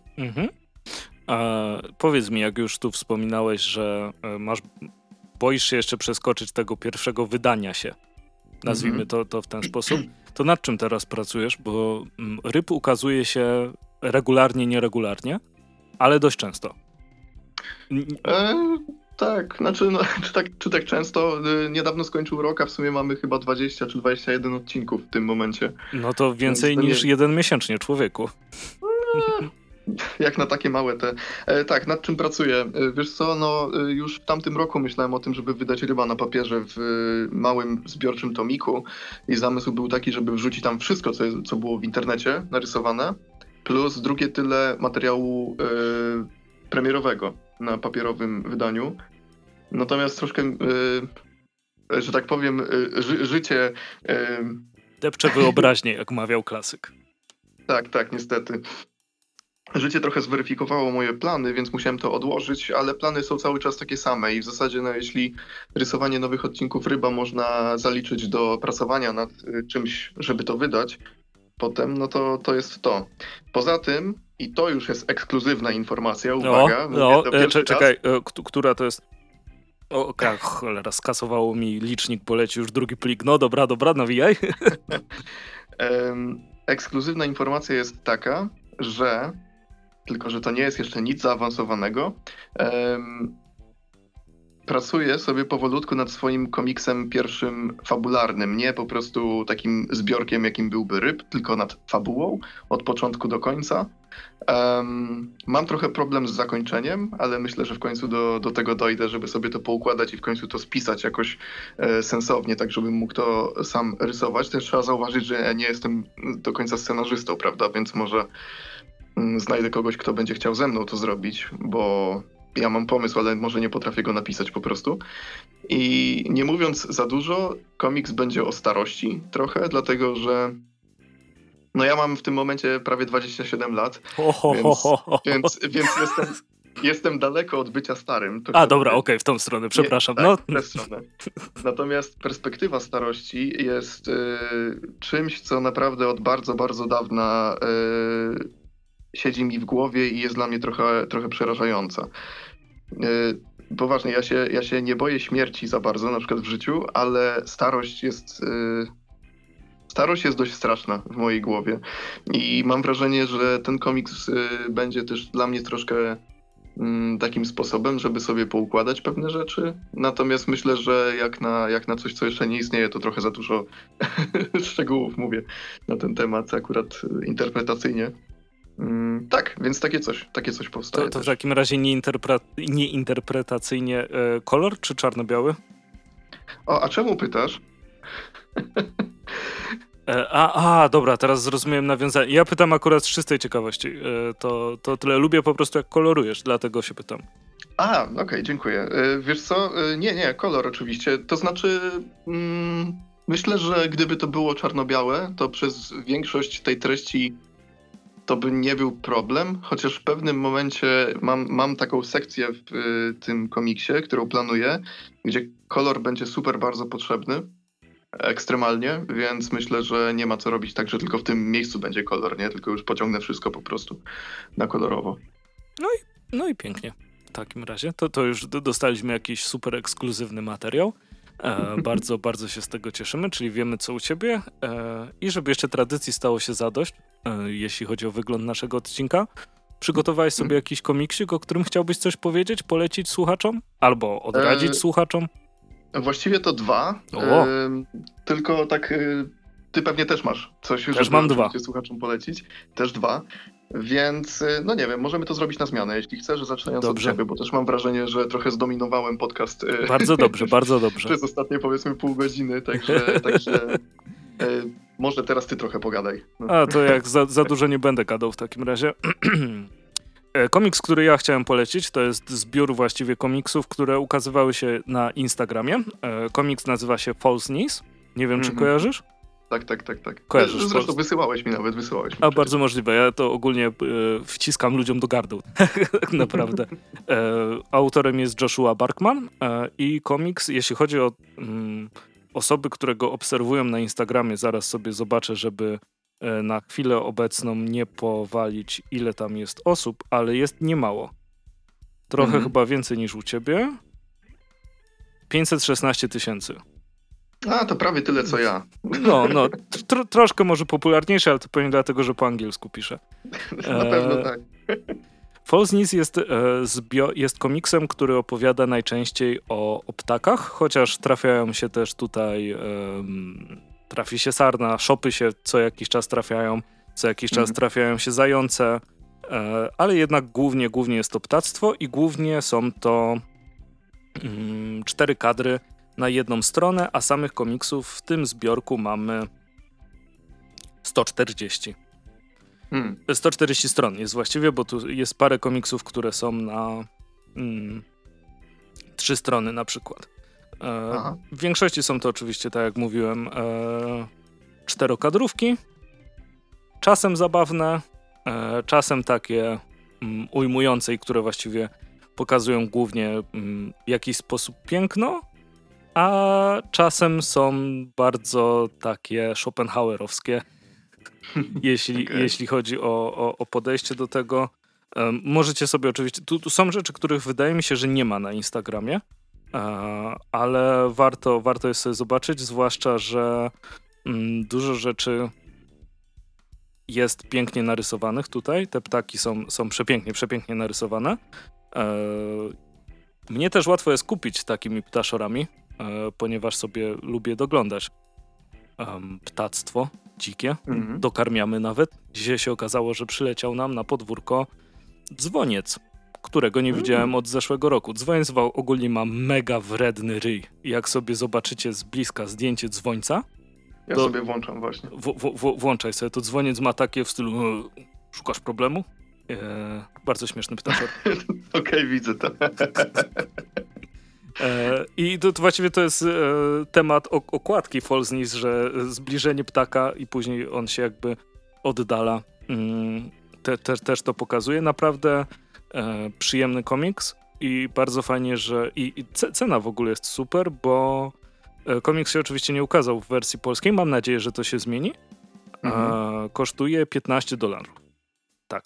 To bardzo, bardzo przystępna cena. Kupiłem go sobie przez Book Depository, zapłaciłem chyba 38 zł, jak był w promocji. Więc gratulacje. Dziękuję. Więc miękka okładka, ale kolorowe oczywiście i tak dalej. Natomiast przezabawne, odsyłam was do Instagrama, jeśli wam się spodoba, to sobie możecie bez problemu zakupić, żeby mieć tego więcej po prostu. Ale są rzeczy, które są jakby bardzo realistyczne, czyli po prostu jakieś zachowania ptaków, ale są też rzeczy, które już wchodzą właśnie w jakąś głębszą filozofię i też są, nawet ryby się pojawiają, proszę, to... No i przekonam. Nie, ptaki też lubię. Mieliśmy kiedyś wróbla w domu przez parę tygodni odratowanego, więc tak. Znaczy, jak ktoś nie lubi ptaków, to znaczy rozumiem, że można się bać ptaków. Oczywiście, wiesz, ze strachem nie ma co dyskutować, tak jak się można bać psów i tak dalej. Natomiast to jest chyba dziwne, jak ktoś mówi, nie lubię ptaków, wszystkie powinny zdechnąć. To tak, kurde, człowieku. Tak, nie wiem, co można mieć do ptaków. Chyba że do gołębi na przykład. To są takie... Ale to już jest, wiesz, taki wybiórczeń. Jakby. Nie, oczywiście tak. Co do tego, ale czy wiesz, jest ktoś, kto na przykład kruków nie lubi? Albo wróbli? Trzeba być jakąś podłą osobą, żeby nie lubić wróbli chyba. Wszyscy lubią wróbla. To jest ciekawe, czy wszyscy lubią wróbla. Tak. Poza warszawskim. Zepsute gołębie konsumpcjonizmu po prostu są w Warszawie. Nie, złote tarasy jeszcze nie są otwarte, one już są tam i czekają na ludzi. Wyłącznie frytki z maka jedzą i są bardzo nachalne. Ale tak to wszystkie ptaki są ekstra, więc zainteresowałeś mnie na pewno. To bardzo polecam. Jeśli chodzi jeszcze o gołębie i ich podejście, byłem kiedyś w Wenecji i tam ktoś wpadł na pomysł, żeby zrobić dowcip swojemu znajomemu, natomiast... Nie jestem pewien, czy to był, czy ten znajomy się bardzo śmiał, ponieważ na placu Świętego Marka jest bardzo dużo gołębi i ktoś miał taką tytę ziarna, bo tam można kupić, żeby je dokarmiać, nie? Tak. I jeden gość wsypał to typowi do kaptura. O nie. I jak tamte to zobaczyły, jak się zaczął desant po prostu, tora, Straszne to było. Znaczy, wtedy rozumiem, że można się bać gołębi, naprawdę, jak na ciebie leci takie stado. To jak czasem idziesz na osiedlu wyrzucić coś do śmietnika i w środku siedzą gołębie i nagle postanawiają wylecieć, to najlepiej się chować. Tak, nie zdarzyło mi się jeszcze, ale będę pamiętał. Pamiętaj, najpierw wiesz, tak kuknij tylko, czy są, bo one jak się wystraszą i na przykład wyleci ci 15 naraz przez te drzwi, które tam są, no to możesz dostać gołębiem w ryj. A nie polecam dostać gołębiem w ryj. Rzekłem. Tak czy siak, false news. Sprawdźcie sobie Instagram. Instagram jest cudowny, książeczka jest jeszcze fajniejsza, miękka oprawa, więc to mnie zawsze cieszy. Ale z tymi takimi, no, jak to się nazywa? Takie, kurde, no, skrzydełka. Książka o ptakach i skrzydełka. Nie, dokładnie. Idealnie się złożyło. Przepięknie pokolorowana, przepięknie narysowana. Jeśli chodzi o części, z których się składa, mamy właśnie te czteropanelówki. Czasem się pojawiają komiksy w stylu jak coś narysować. No i na przykład jest jak narysować sarnę. No i najpierw jest kształty, no i są po kolei zrobione. Później są detale, a później jest determinizm i ta sarna mówi wolna wola jest iluzją. I taki jest też jak narysować właśnie ptaka i inne dodatkowe rzeczy. Strasznie fajny komiks, przepięknie narysowany, strasznie zabawny. Nie ukrywam, że chciałbym, żeby się pokazał po polsku. Ale jak znacie angielski, to nie ma problemu. No pewnie. Pawle? Komiksik, o którym ja powiem w pierwszej kolejności w takim razie, jest wydany po polsku, na szczęście, niedawno przez Kulturę Gniewu. Autorem jest Adrian Tomin, wydaje mi się, że tak się czyta. Nie wiem, czy to jest Tomain, ale raczej Tomin. To jest, człowieku, największy problem nagrywania recenzji komiksu w formie audio, jak nie wiesz, jak to się czyta, a zaraz mam francuski komiks. No, dawaj dalej. Niestety nie sprawdziłem, skąd Adrian Tomin bądź Tomain pochodzi, więc nie mam żadnego tropu. Komiks nazywa się Śmiech i Śmierć. Z tego, co pamiętam, jest to dość ciekawy wybór na tłumaczenie. Teraz w stopce próbuję znaleźć oryginalny tytuł, bo on się troszkę tak różnił. Zresztą, jakie to ma znaczenie? Adrian Tomin się urodził w Kalifornii. To w sumie na nic mnie nie naprowadziło. Czy jednak w takim razie jest to Tomain? Gorzej jakby był z Kanady, to byś już nie wiedział, czy czytać po francusku, czy nie. Mam. Jak mówię, komiks po polsku nazywa się Śmiech i Śmierć. W oryginale natomiast jest Killing and Dying, więc ciekawy wybór na pewno. W każdym razie komiks ten jest zbiorkiem komiksów w zasadzie, kilku krótszych. Tych komiksów jest, żebym nie skłamał, 1, 2, 3, 4, 5, 6 w środku. Wszystkie są napisane i narysowane właśnie przez pana Adriana. Nie będę już jego nazwiska kaleczył ewentualnie.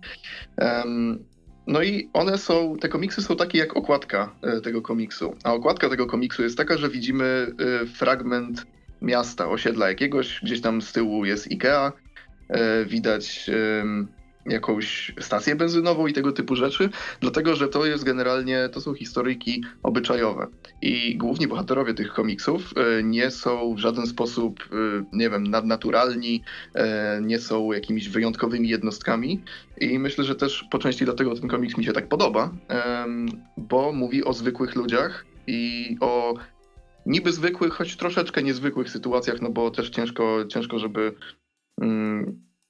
przeciętnie ludzie mieli identyczne problemy, jak te, które tutaj są poruszone. Nie będę oczywiście mówił o tym, o czym jest każdy z tych komiksów, natomiast Amber Sweet to jest drugi komiks tutaj w tym zbiorku.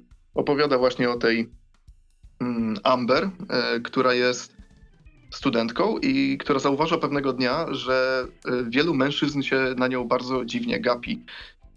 I bardzo szybko udaje jej się wywnioskować, że jest ona uderzająco podobna do aktorki porno na przykład.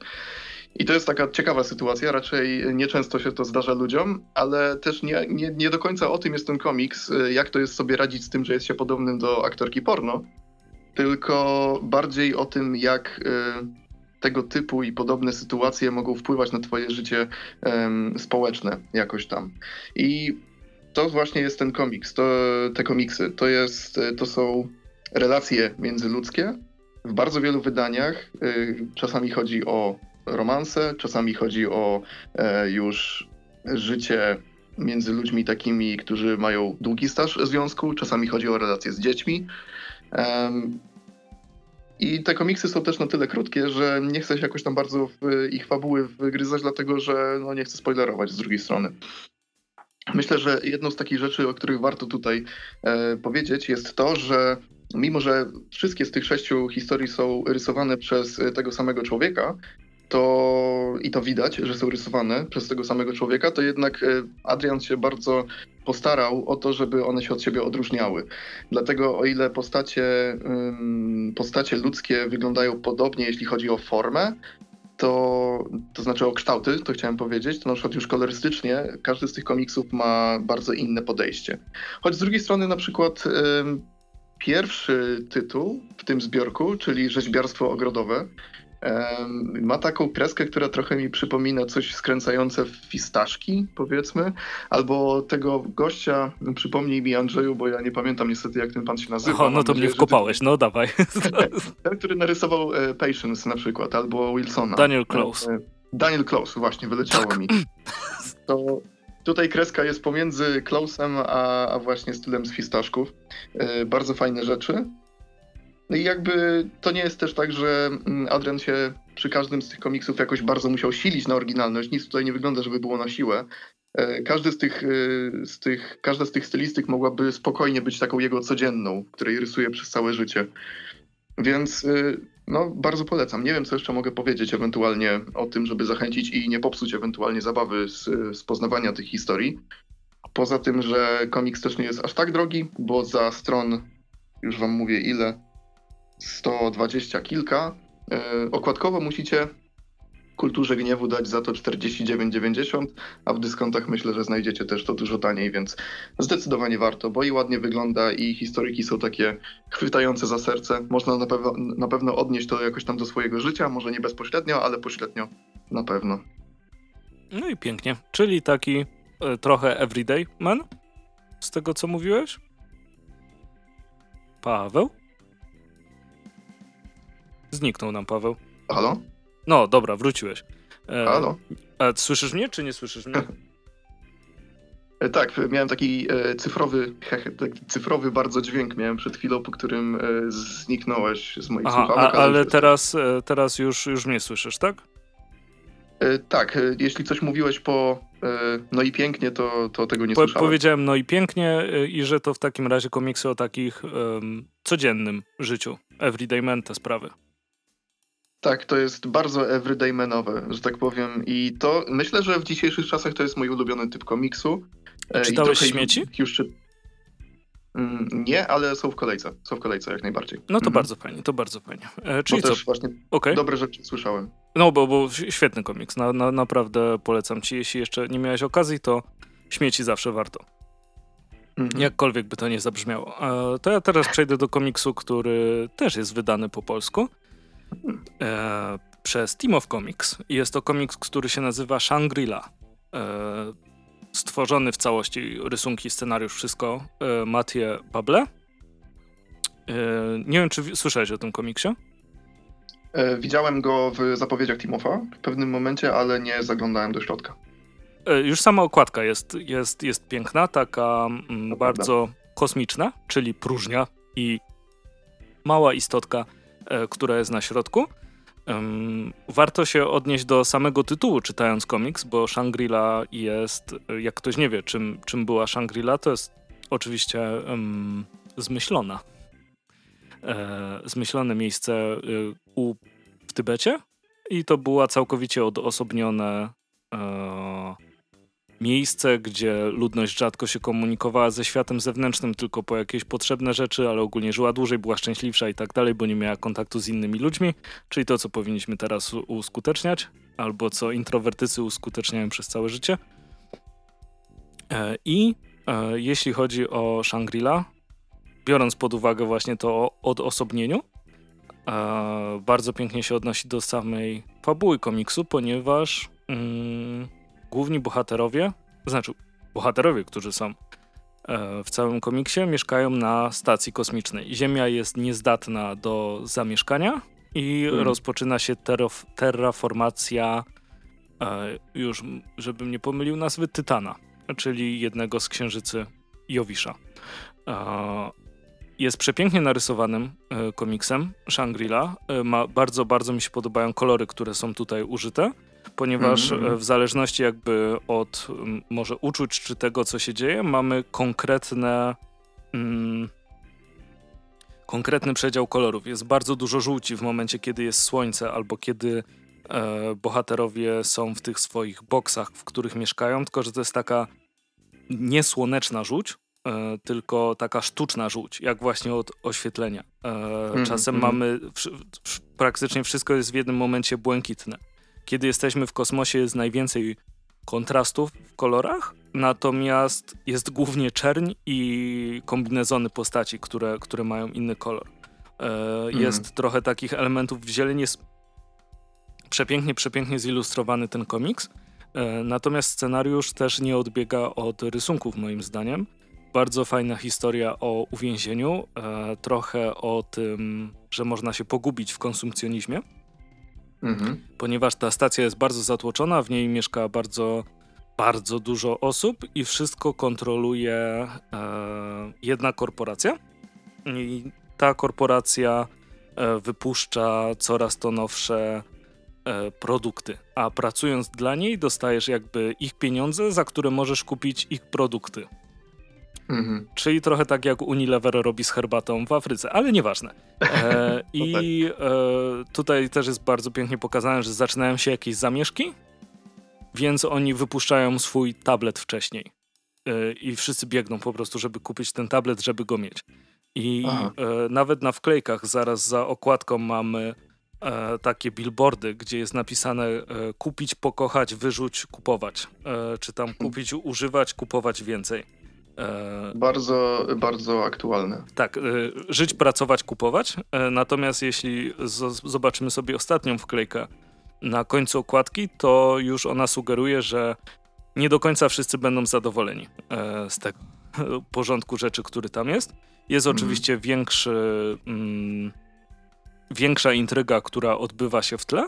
Bardzo fajnie poprowadzona, dość mrocznie napisana, ale to jest takie science fiction, które czytasz jako science fiction, ale wiesz, że w sumie dzieje się to obecnie.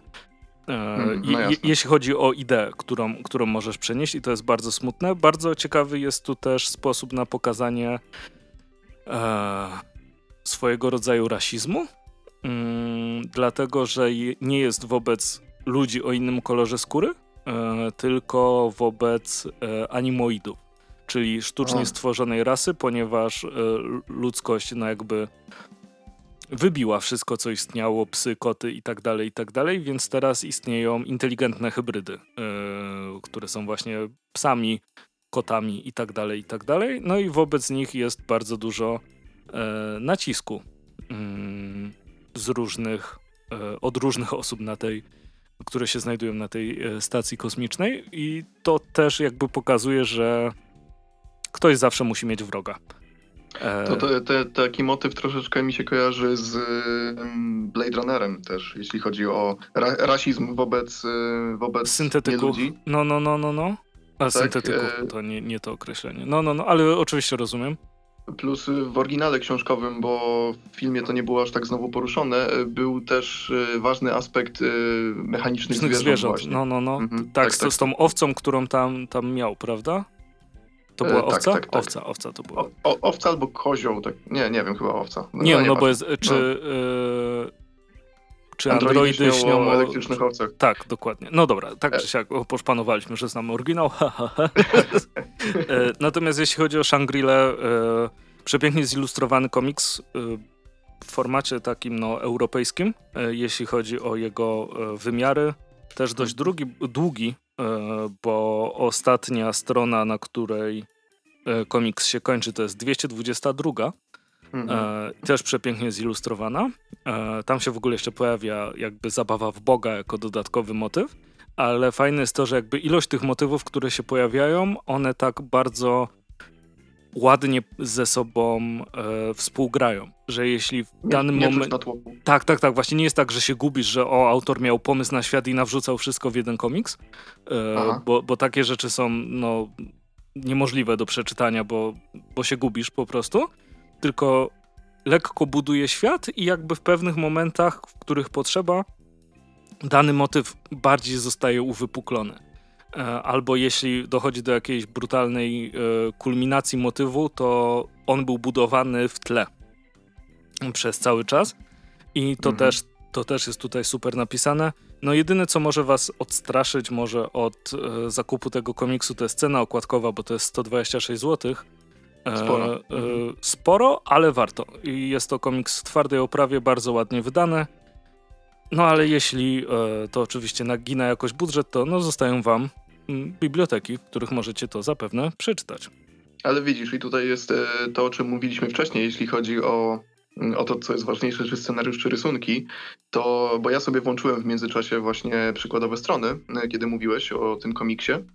I ja myślę, że gdyby ten komiks nawet nie był tak dobry, jak go opisujesz, bo ponownie mnie zachęciłeś i na pewno sprawdzę. Sprawdzę, czy sprawdziłeś. To myślę sobie, że gdyby ten komiks był słaby treściowo, to ja i tak bym go chciał mieć ze względu na rysunki na przykład. Więc cena tutaj jest niby wysoka, ale z drugiej strony to jest rzecz, do której na pewno się wraca, nawet żeby tylko popatrzeć. Tak, znaczy cena jest stosunkowo wysoka, ale dlatego się wzbraniam od określenia, że komiks jest za drogi, bo to jednak rzeczy są tyle warte, ile jesteś w stanie za nie zapłacić. Tak. Wydanie tego w ten sposób na pewno też swoje musi kosztować, a albumy tyle kosztują. Nie można myśleć jednak o komiksie jako o książce, bo książka jest chyba... oczywiście teraz się produkuje, jakbym kiedykolwiek wydawał i produkował książki, ale wydaje mi się, że jeśli masz sam tekst, to jest to chyba trochę tańsze w wydaniu niż taka ilustracja. Nie, na pewno. Mhm. Gdzie musisz to sprawdzić, czy nic się nie walnęło, nie? Tak czy siak ja bardzo polecam i przechodzimy tym samym do ostatniego komiksu, który nie był wydany w Polsce. Tak, komiksik, który ja przyniosłem. I to tak w sumie taka fajna klamerka nam się robi, bo pierwszy komiks, o którym ty mówiłeś, czyli False Knees, jest humorystycznym komiksem. Tak. Z założenia. Znaczy, tak, ale to bardziej taka rozrywka, powiedzmy, niż przyjmowanie poważnych treści do myślenia o nich bardzo długo, bo wiesz, o co chodzi, prawda? To jest raczej... Wiesz, o co chodzi, tylko że właśnie False Knees wydaje mi się, że jest komiksem, który te właśnie ważne treści stara się...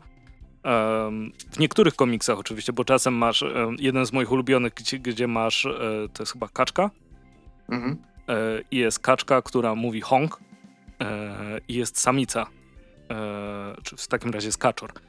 I jest kaczka i ten kaczor cały czas mówi honk, honk, honk, a później jest zbliżenie na wnętrze jego głowy i jest tam taka spanikowana kaczka, która ma mnóstwo przycisków z napisem honk. Okej. I to jest jedna rzecz, a z drugiej strony masz właśnie komiksy w stylu, że jest jakiś tak i mówi coś w stylu, coś chciałem powiedzieć, ale nieważne, nacieszę się tym, że jest wiosna i jest w kwadraciku taki bardzo ładny pejzażek, jak on, wiesz, jest na tle, więc bardzo tam zróżnicowany, natomiast oczywiście ogólnie humorystyczny. Tak. No więc o to właśnie mi chodzi. To był komiks w dużej mierze humorystyczny, potem ja powiedziałem o Śmiechu i Śmierci, który jest raczej komiksem poważnym, potem ty powiedziałeś o Shangri-La, który też najwyraźniej jest komiksem poważnym, i ostatni komiksik, o którym powiemy, jest znowu humorystyczny. I to jest komiks, który wyszedł... poczekaj, sprawdzę szybko sobie, mam tu otwarte nawet, żeby się nie pomylić. W 2006 roku został wydany, więc dawno, choć jest wciąż dostępny. Jakby to nie ma problemu z tym akurat. Jest to komiks amerykański o nazwie Iron West. W zasadzie powinienem chyba powiedzieć, że Iron West, a nie Iron, ale to wiadomo. Jest on autorstwa Daga Tenapela, który polskim odbiorcom może być znany jako autor, mózg stojący za The Neverhood i za Skull Monkeys, takimi dwoma grami klasycznymi z lat 90. I ten komiksik dzieje się na ziemi, nie gdzieś tam na jakiejś nie wiadomo gdzie planecie, tak jak The Neverhood na przykład. Natomiast są tutaj elementy science fiction, jest steampunk i tego typu rzeczy. Jeśli chodzi o treść, to mamy tutaj głównego bohatera, który nazywa się, oczywiście nie pamiętam, więc teraz muszę to sprawdzić, Preston Strack się nazywa i rzecz dzieje się na Dzikim Zachodzie. I Preston jest takim typowym bandytą, rzezimieszkiem, choć raczej z tego gatunku, że to jest zły gość, jeśli chodzi o jego stosunki z prawem, natomiast ma dobre serce, nie? To jest trochę taki... Czyli jest taki outlaw. Tak, dokładnie. Taki Han Solo trochę, powiedzmy, tylko że troszkę bardziej, teraz mi brakuje słowa po polsku, goofy, chciałem po polsku powiedzieć. Że jest bardziej taki kreskówkowy, zabawny, tak? No tak, w ten sposób, troszkę nieporadny. Mhm. Fajt łapowaty. Tak, jest poszukiwany przez prawo pewnie ze względu na wiele rzeczy, natomiast przede wszystkim na jego liście gończym jest napisane, że napadł na pociąg. I właśnie poznajemy go w takim momencie, w którym wymiar sprawiedliwości już po niego sięga, jemu udaje się mimo wszystko uciec, choć nie bez uszczerbku na zdrowiu. I wtedy trafia na ten główny motyw tego komiksu, który go wyróżnia od innych, powiedzmy, humorystycznych komiksów na Dzikim Zachodzie, chociaż nie wiem ile akurat jest humorystycznych komiksów dziejących się na Dzikim Zachodzie. Mianowicie trafia na kowboja, który jest mechaniczny, jest robotem, stąd też tytuł właśnie Iron West tego komiksu. I teraz od tego momentu nie wiem, jak bardzo mogę się wgłębić w fabułę, żeby niczego nie popsuć, natomiast szybko się okazuje, że tych robotów jest... Pierwsze 10 stron teoretycznie możesz. Jest pierwsze 10 stron, to czekaj, sobie zobaczę. Nie, na luzie. Zresztą chyba z tyłu opis... Zresztą z tyłu opis nawet chyba mówi o tym, co chcę teraz powiedzieć. Mianowicie, że... jest dużo więcej tych robotów niż tylko ten jeden i one są generalnie złe, to znaczy są agresywne wobec ludzi. No i tyle powiem o treści. No wiadomo, że tam jest większa intryga, którą nasz główny bohater się wplątuje. Poza tym mamy tam takie niesamowite rzeczy jak klisze, takie powiedzmy westernowe, jak jakiś stary indyjski szaman, który rzuca hasłami i gdzieś tam jest cały czas koło głównego bohatera. Jest oczywiście dama do uratowania w tym wszystkim. Jest na przykład Wielka Stopa, pojawia się jako postać. Mamy też... to nie wiem, czy mogę powiedzieć. Nie, no na pewno mogę. Mamy walkę wielkich potworów, powiedzmy, że potworów, trochę w stylu takich kaiju wielkich, ale też troszkę Transformersów, więc bardzo, bardzo polecam jako lekką lekturę humorystyczną i która no nie opiera się tylko na tym humorze, ale też na łączeniu dużej ilości fajnych motywów, których może niekoniecznie o których byśmy nie myśleli, że mogą być tak łatwo połączone. A ten Napelowi akurat przyszło to dość łatwo, tak mi się wydaje, bo to nic tutaj nie jest wymuszone. Fajnie się to spina w taką łatwą do przyswojenia, powiedzmy, historię, ale taką, do której się fajnie wraca. Rysunki są takie jak typowe rysunki Daga Ten Napela. Tutaj nie ma, że to jest jakiś jego... No. Wczesny styl, albo że jak Frank Miller, że on zwariował czy coś, to jest dobra reprezentacja stylu Daga Napela i to w bardzo takiej surowej, powiedzmy, formie, dlatego że komiks jest czarno-biały. Poza okładką. Okładka ma odcienie brązu, ale to działa moim zdaniem... To prawie czarno-biały, wiesz, brąz to taki nie do końca kolor. Ale to tylko okładka, komiks w środku jest... Cały czarno-biały, ale to moim zdaniem działa na plus, dlatego że Doug się bardzo tutaj skupił na tym, jak działa tusz. I styl Douga jest bardzo kreskówkowy, ale jednocześnie widać, że lubi Mike'a Mignolę na przykład on, bo w tym komiksie bardzo dużo używa tej przestrzeni negatywnej, mocnych czerni, które się wylewają zewsząd, ale też nie przesadza. No jak coś się dzieje na Dzikim Zachodzie, na zewnątrz, na dworze, to się dzieje na dworze i nie jest mroczne. Mhm. Bardzo polecam. Okładkowo komiks kosztuje $15, natomiast przed nagraniem sprawdziłem sobie na Amazonie i tam na przykład jest za $10, więc myślę, że nawet jeśli mielibyście zapłacić okładkową, to nie jest bardzo duży wydatek, a no nie ma też problemu ze znalezieniem tego taniej. I tak jak mówiłem, w 2006 wydało to Image Comics. No to Krzysiek na pewno jest zachwycony, nie wiem czy zna. Ja osobiście bardzo lubię rzeczy w tym klimacie, który nazywa się, jak to się nazywa? Dziwnym Zachodem. Tak. Weird West. DC zresztą wydawało w latach 70. Weird Western Tales. I wydaje mi się, że niektóre rzeczy, które pojawiały się w Johna Hexie, też można by do tego pewnie podciągnąć. Deadlandsy oczywiście, jeśli ktoś z was grał w RPG, to Deadlands miał cudowny ten... Kojarzysz Deadlandsy? Czy... Nie. No to podeślę ci materiały. To był właśnie taki RPG, który dział się na Dziwnym Zachodzie. Tam wojna secesyjna trochę inaczej się potoczyła. Kalifornia obecnie jest zatopiona. I rzecz, która, jeśli chodzi o tłumaczenie, bo ja lubię, jak nazwy są fajnie przetłumaczone. Nie pamiętam teraz angielskiej nazwy, ale ludzie tam mają maszyny napędzane taką specjalną rudą. Tylko Indianie im mówili, żeby nie wydobywali tej rudy, bo w niej są zaklęte tam manitu i jakieś inne stare duchy. Więc ta ruda się nazywa upioryt.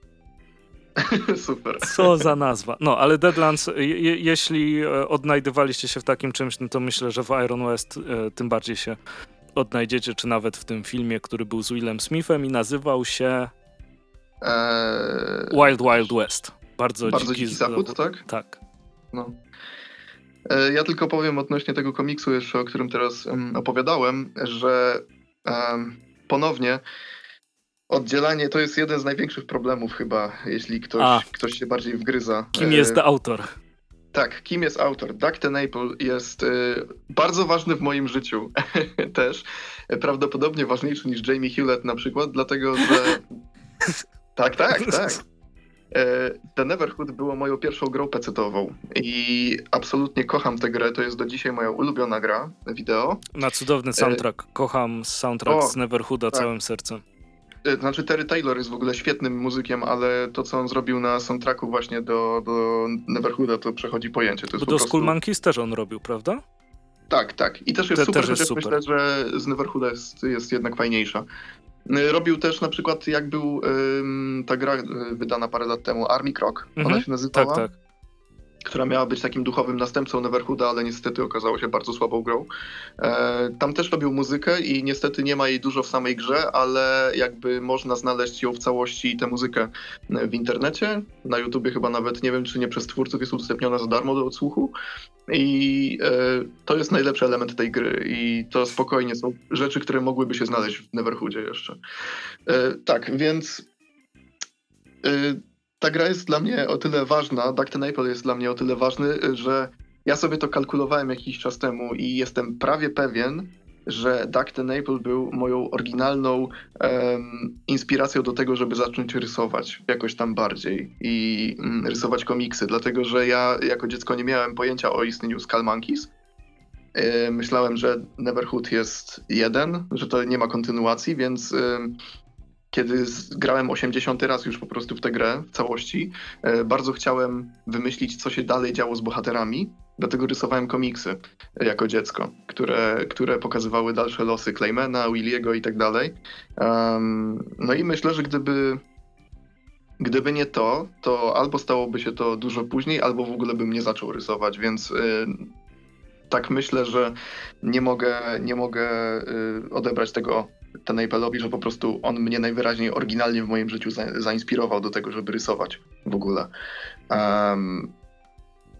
Niestety jednak, jak pewnie wszyscy bardziej zaznajomieni z osobą Douga wiedzą, Doug jest bardzo nieprzyjemną osobą, o bardzo nieprzyjemnych poglądach, moim zdaniem, i szkodliwych też. Ty oczywiście, Andrzeju, wiesz o czym mówię, prawda? Tak, wiem. I to samo jest z wieloma innymi twórcami, jak z tym od gry Endera. Orson Scott Card? No to też się bardzo nie zgadzam z poglądami, które prezentuje prywatnie. Doug Tenable jest od zawsze po prostu dla mnie największym wyzwaniem, jeśli chodzi o oddzielanie tworu od twórcy, bo... W życiu bym nie mógł się z Dougiem zaprzyjaźnić. Ja z nim wymieniłem parę lat temu trochę maili swoją drogą i tak w rozmowie jeden na jeden ze mną był bardzo miły, ale no też nie wchodziliśmy na takie tematy, prawda? Powiedzmy polityczno-światopoglądowe, ale no jego Twitter i w ogóle to jest bardzo toksyczne miejsce i zawsze kiedy się cieszę Neverhoodem albo czytaniem choćby Iron West właśnie tego komiksu, to nigdy nie mogę się do końca tym jakoś cieszyć, dlatego że z tyłu głowy coś mnie zawsze trochę kuje, żre, że taki człowiek to stworzył. No ale to jest pewnie coś, z czym nigdy sobie do końca nie poradzimy i po prostu ten problem będzie istniał i tyle. No co zrobić? Musimy żyć dalej niestety. Ja mam bardzo duży problem z oddzielaniem twórcy od tworu, bo chyba zakładam, że zawsze jednak w tworze zostaje dużo tego twórcy i nie wiem, czy gorsze jest, jak coś cię odrzuca przez to, że się nie zgadzasz całkowicie od razu, a jak właśnie masz Meet Your Heroes i coś bardzo lubisz i potem spotykasz twórcę i jest tak, ojej. Jednocześnie chciałem uspokoić, że jeśli komuś jest tak podobnie jak mi, czy z tego co rozumiem tobie nie po drodze z poglądami Daga Tenapela, to na tyle na ile mi się udaje patrzeć w głąb tego komiksu, o którym dzisiaj mówiłem i wam polecałem, to nie da się tutaj odnaleźć jego poglądów, więc to jest bezpieczny komiks, że tak powiem, pod tym względem. To już brzmi trochę jak cenzurowanie komiksów, co też jest czymś bardzo, bardzo złym. No ale trzeba sobie jakoś z tym radzić niestety. Pewnie. No, dobra, będziemy kończyć dzisiejszy odcinek. Bardzo dziękuję, Pawle, że towarzyszyłeś mi dzięki magii internetu na łączach. Ja bardzo dziękuję za zaproszenie. Szkoda, że jednak nie było z nami Krzyśka, bo też to nie jest swoją drogą tak, że ja zostałem szybko zamiast Krzyśka w ostatniej chwili wsadzony. Byłeś planowany. Chyba. Miałem się pojawić tak czy siak, więc no szkoda, że Krzyśka z nami nie było, natomiast i tak było mi bardzo miło. Fajnie, że mogłem coś polecić. Trochę mi głupio, że aż tyle o sobie gadałem, no ale no wiadomo, jak to działa, jak jest gość w podcaście. Ja się bardzo cieszę. To zawsze miło, jak ja nie muszę gadać. I może jeszcze kiedyś mi się zdarzy tutaj być, kto wie. Mamy nadzieję. Jeśli padnie taka propozycja, to ja będę all for that. Także wiesz, Andrzeju, kiedy tylko chcesz. Dobra, to będziemy w kontakcie, słyszymy się za 2 tygodnie. Powinny wpaść jeszcze przez ten czas 2 zaległe wywiady, które przeprowadzaliśmy w Rumi, także pana Kulkę sprawdzajcie na jego mediach społecznościowych, które nazywają się Paweł Pan Kulka oraz Pan Kulka. No, a nie masz tam Pan Kulka Art w którymś, czy? Tylko w adresie. W sensie, jeśli ktoś chce sobie wpisać konkretnie końcówkę adresu, to jest pan.kulka.art, bo Pan Kulka było już zajęte przez jakąś pandę na Facebooku. To trochę rozumiesz, co to znaczy mieć na nazwisko Nowak w takim razie. Tak. No to dobrze, to w takim razie my się żegnamy i słyszymy się za 2 tygodnie. Z Pawłem pewnie nie za 2 tygodnie, ale prędzej czy później. I tak się usłyszymy. Dzięki serdeczne jeszcze raz.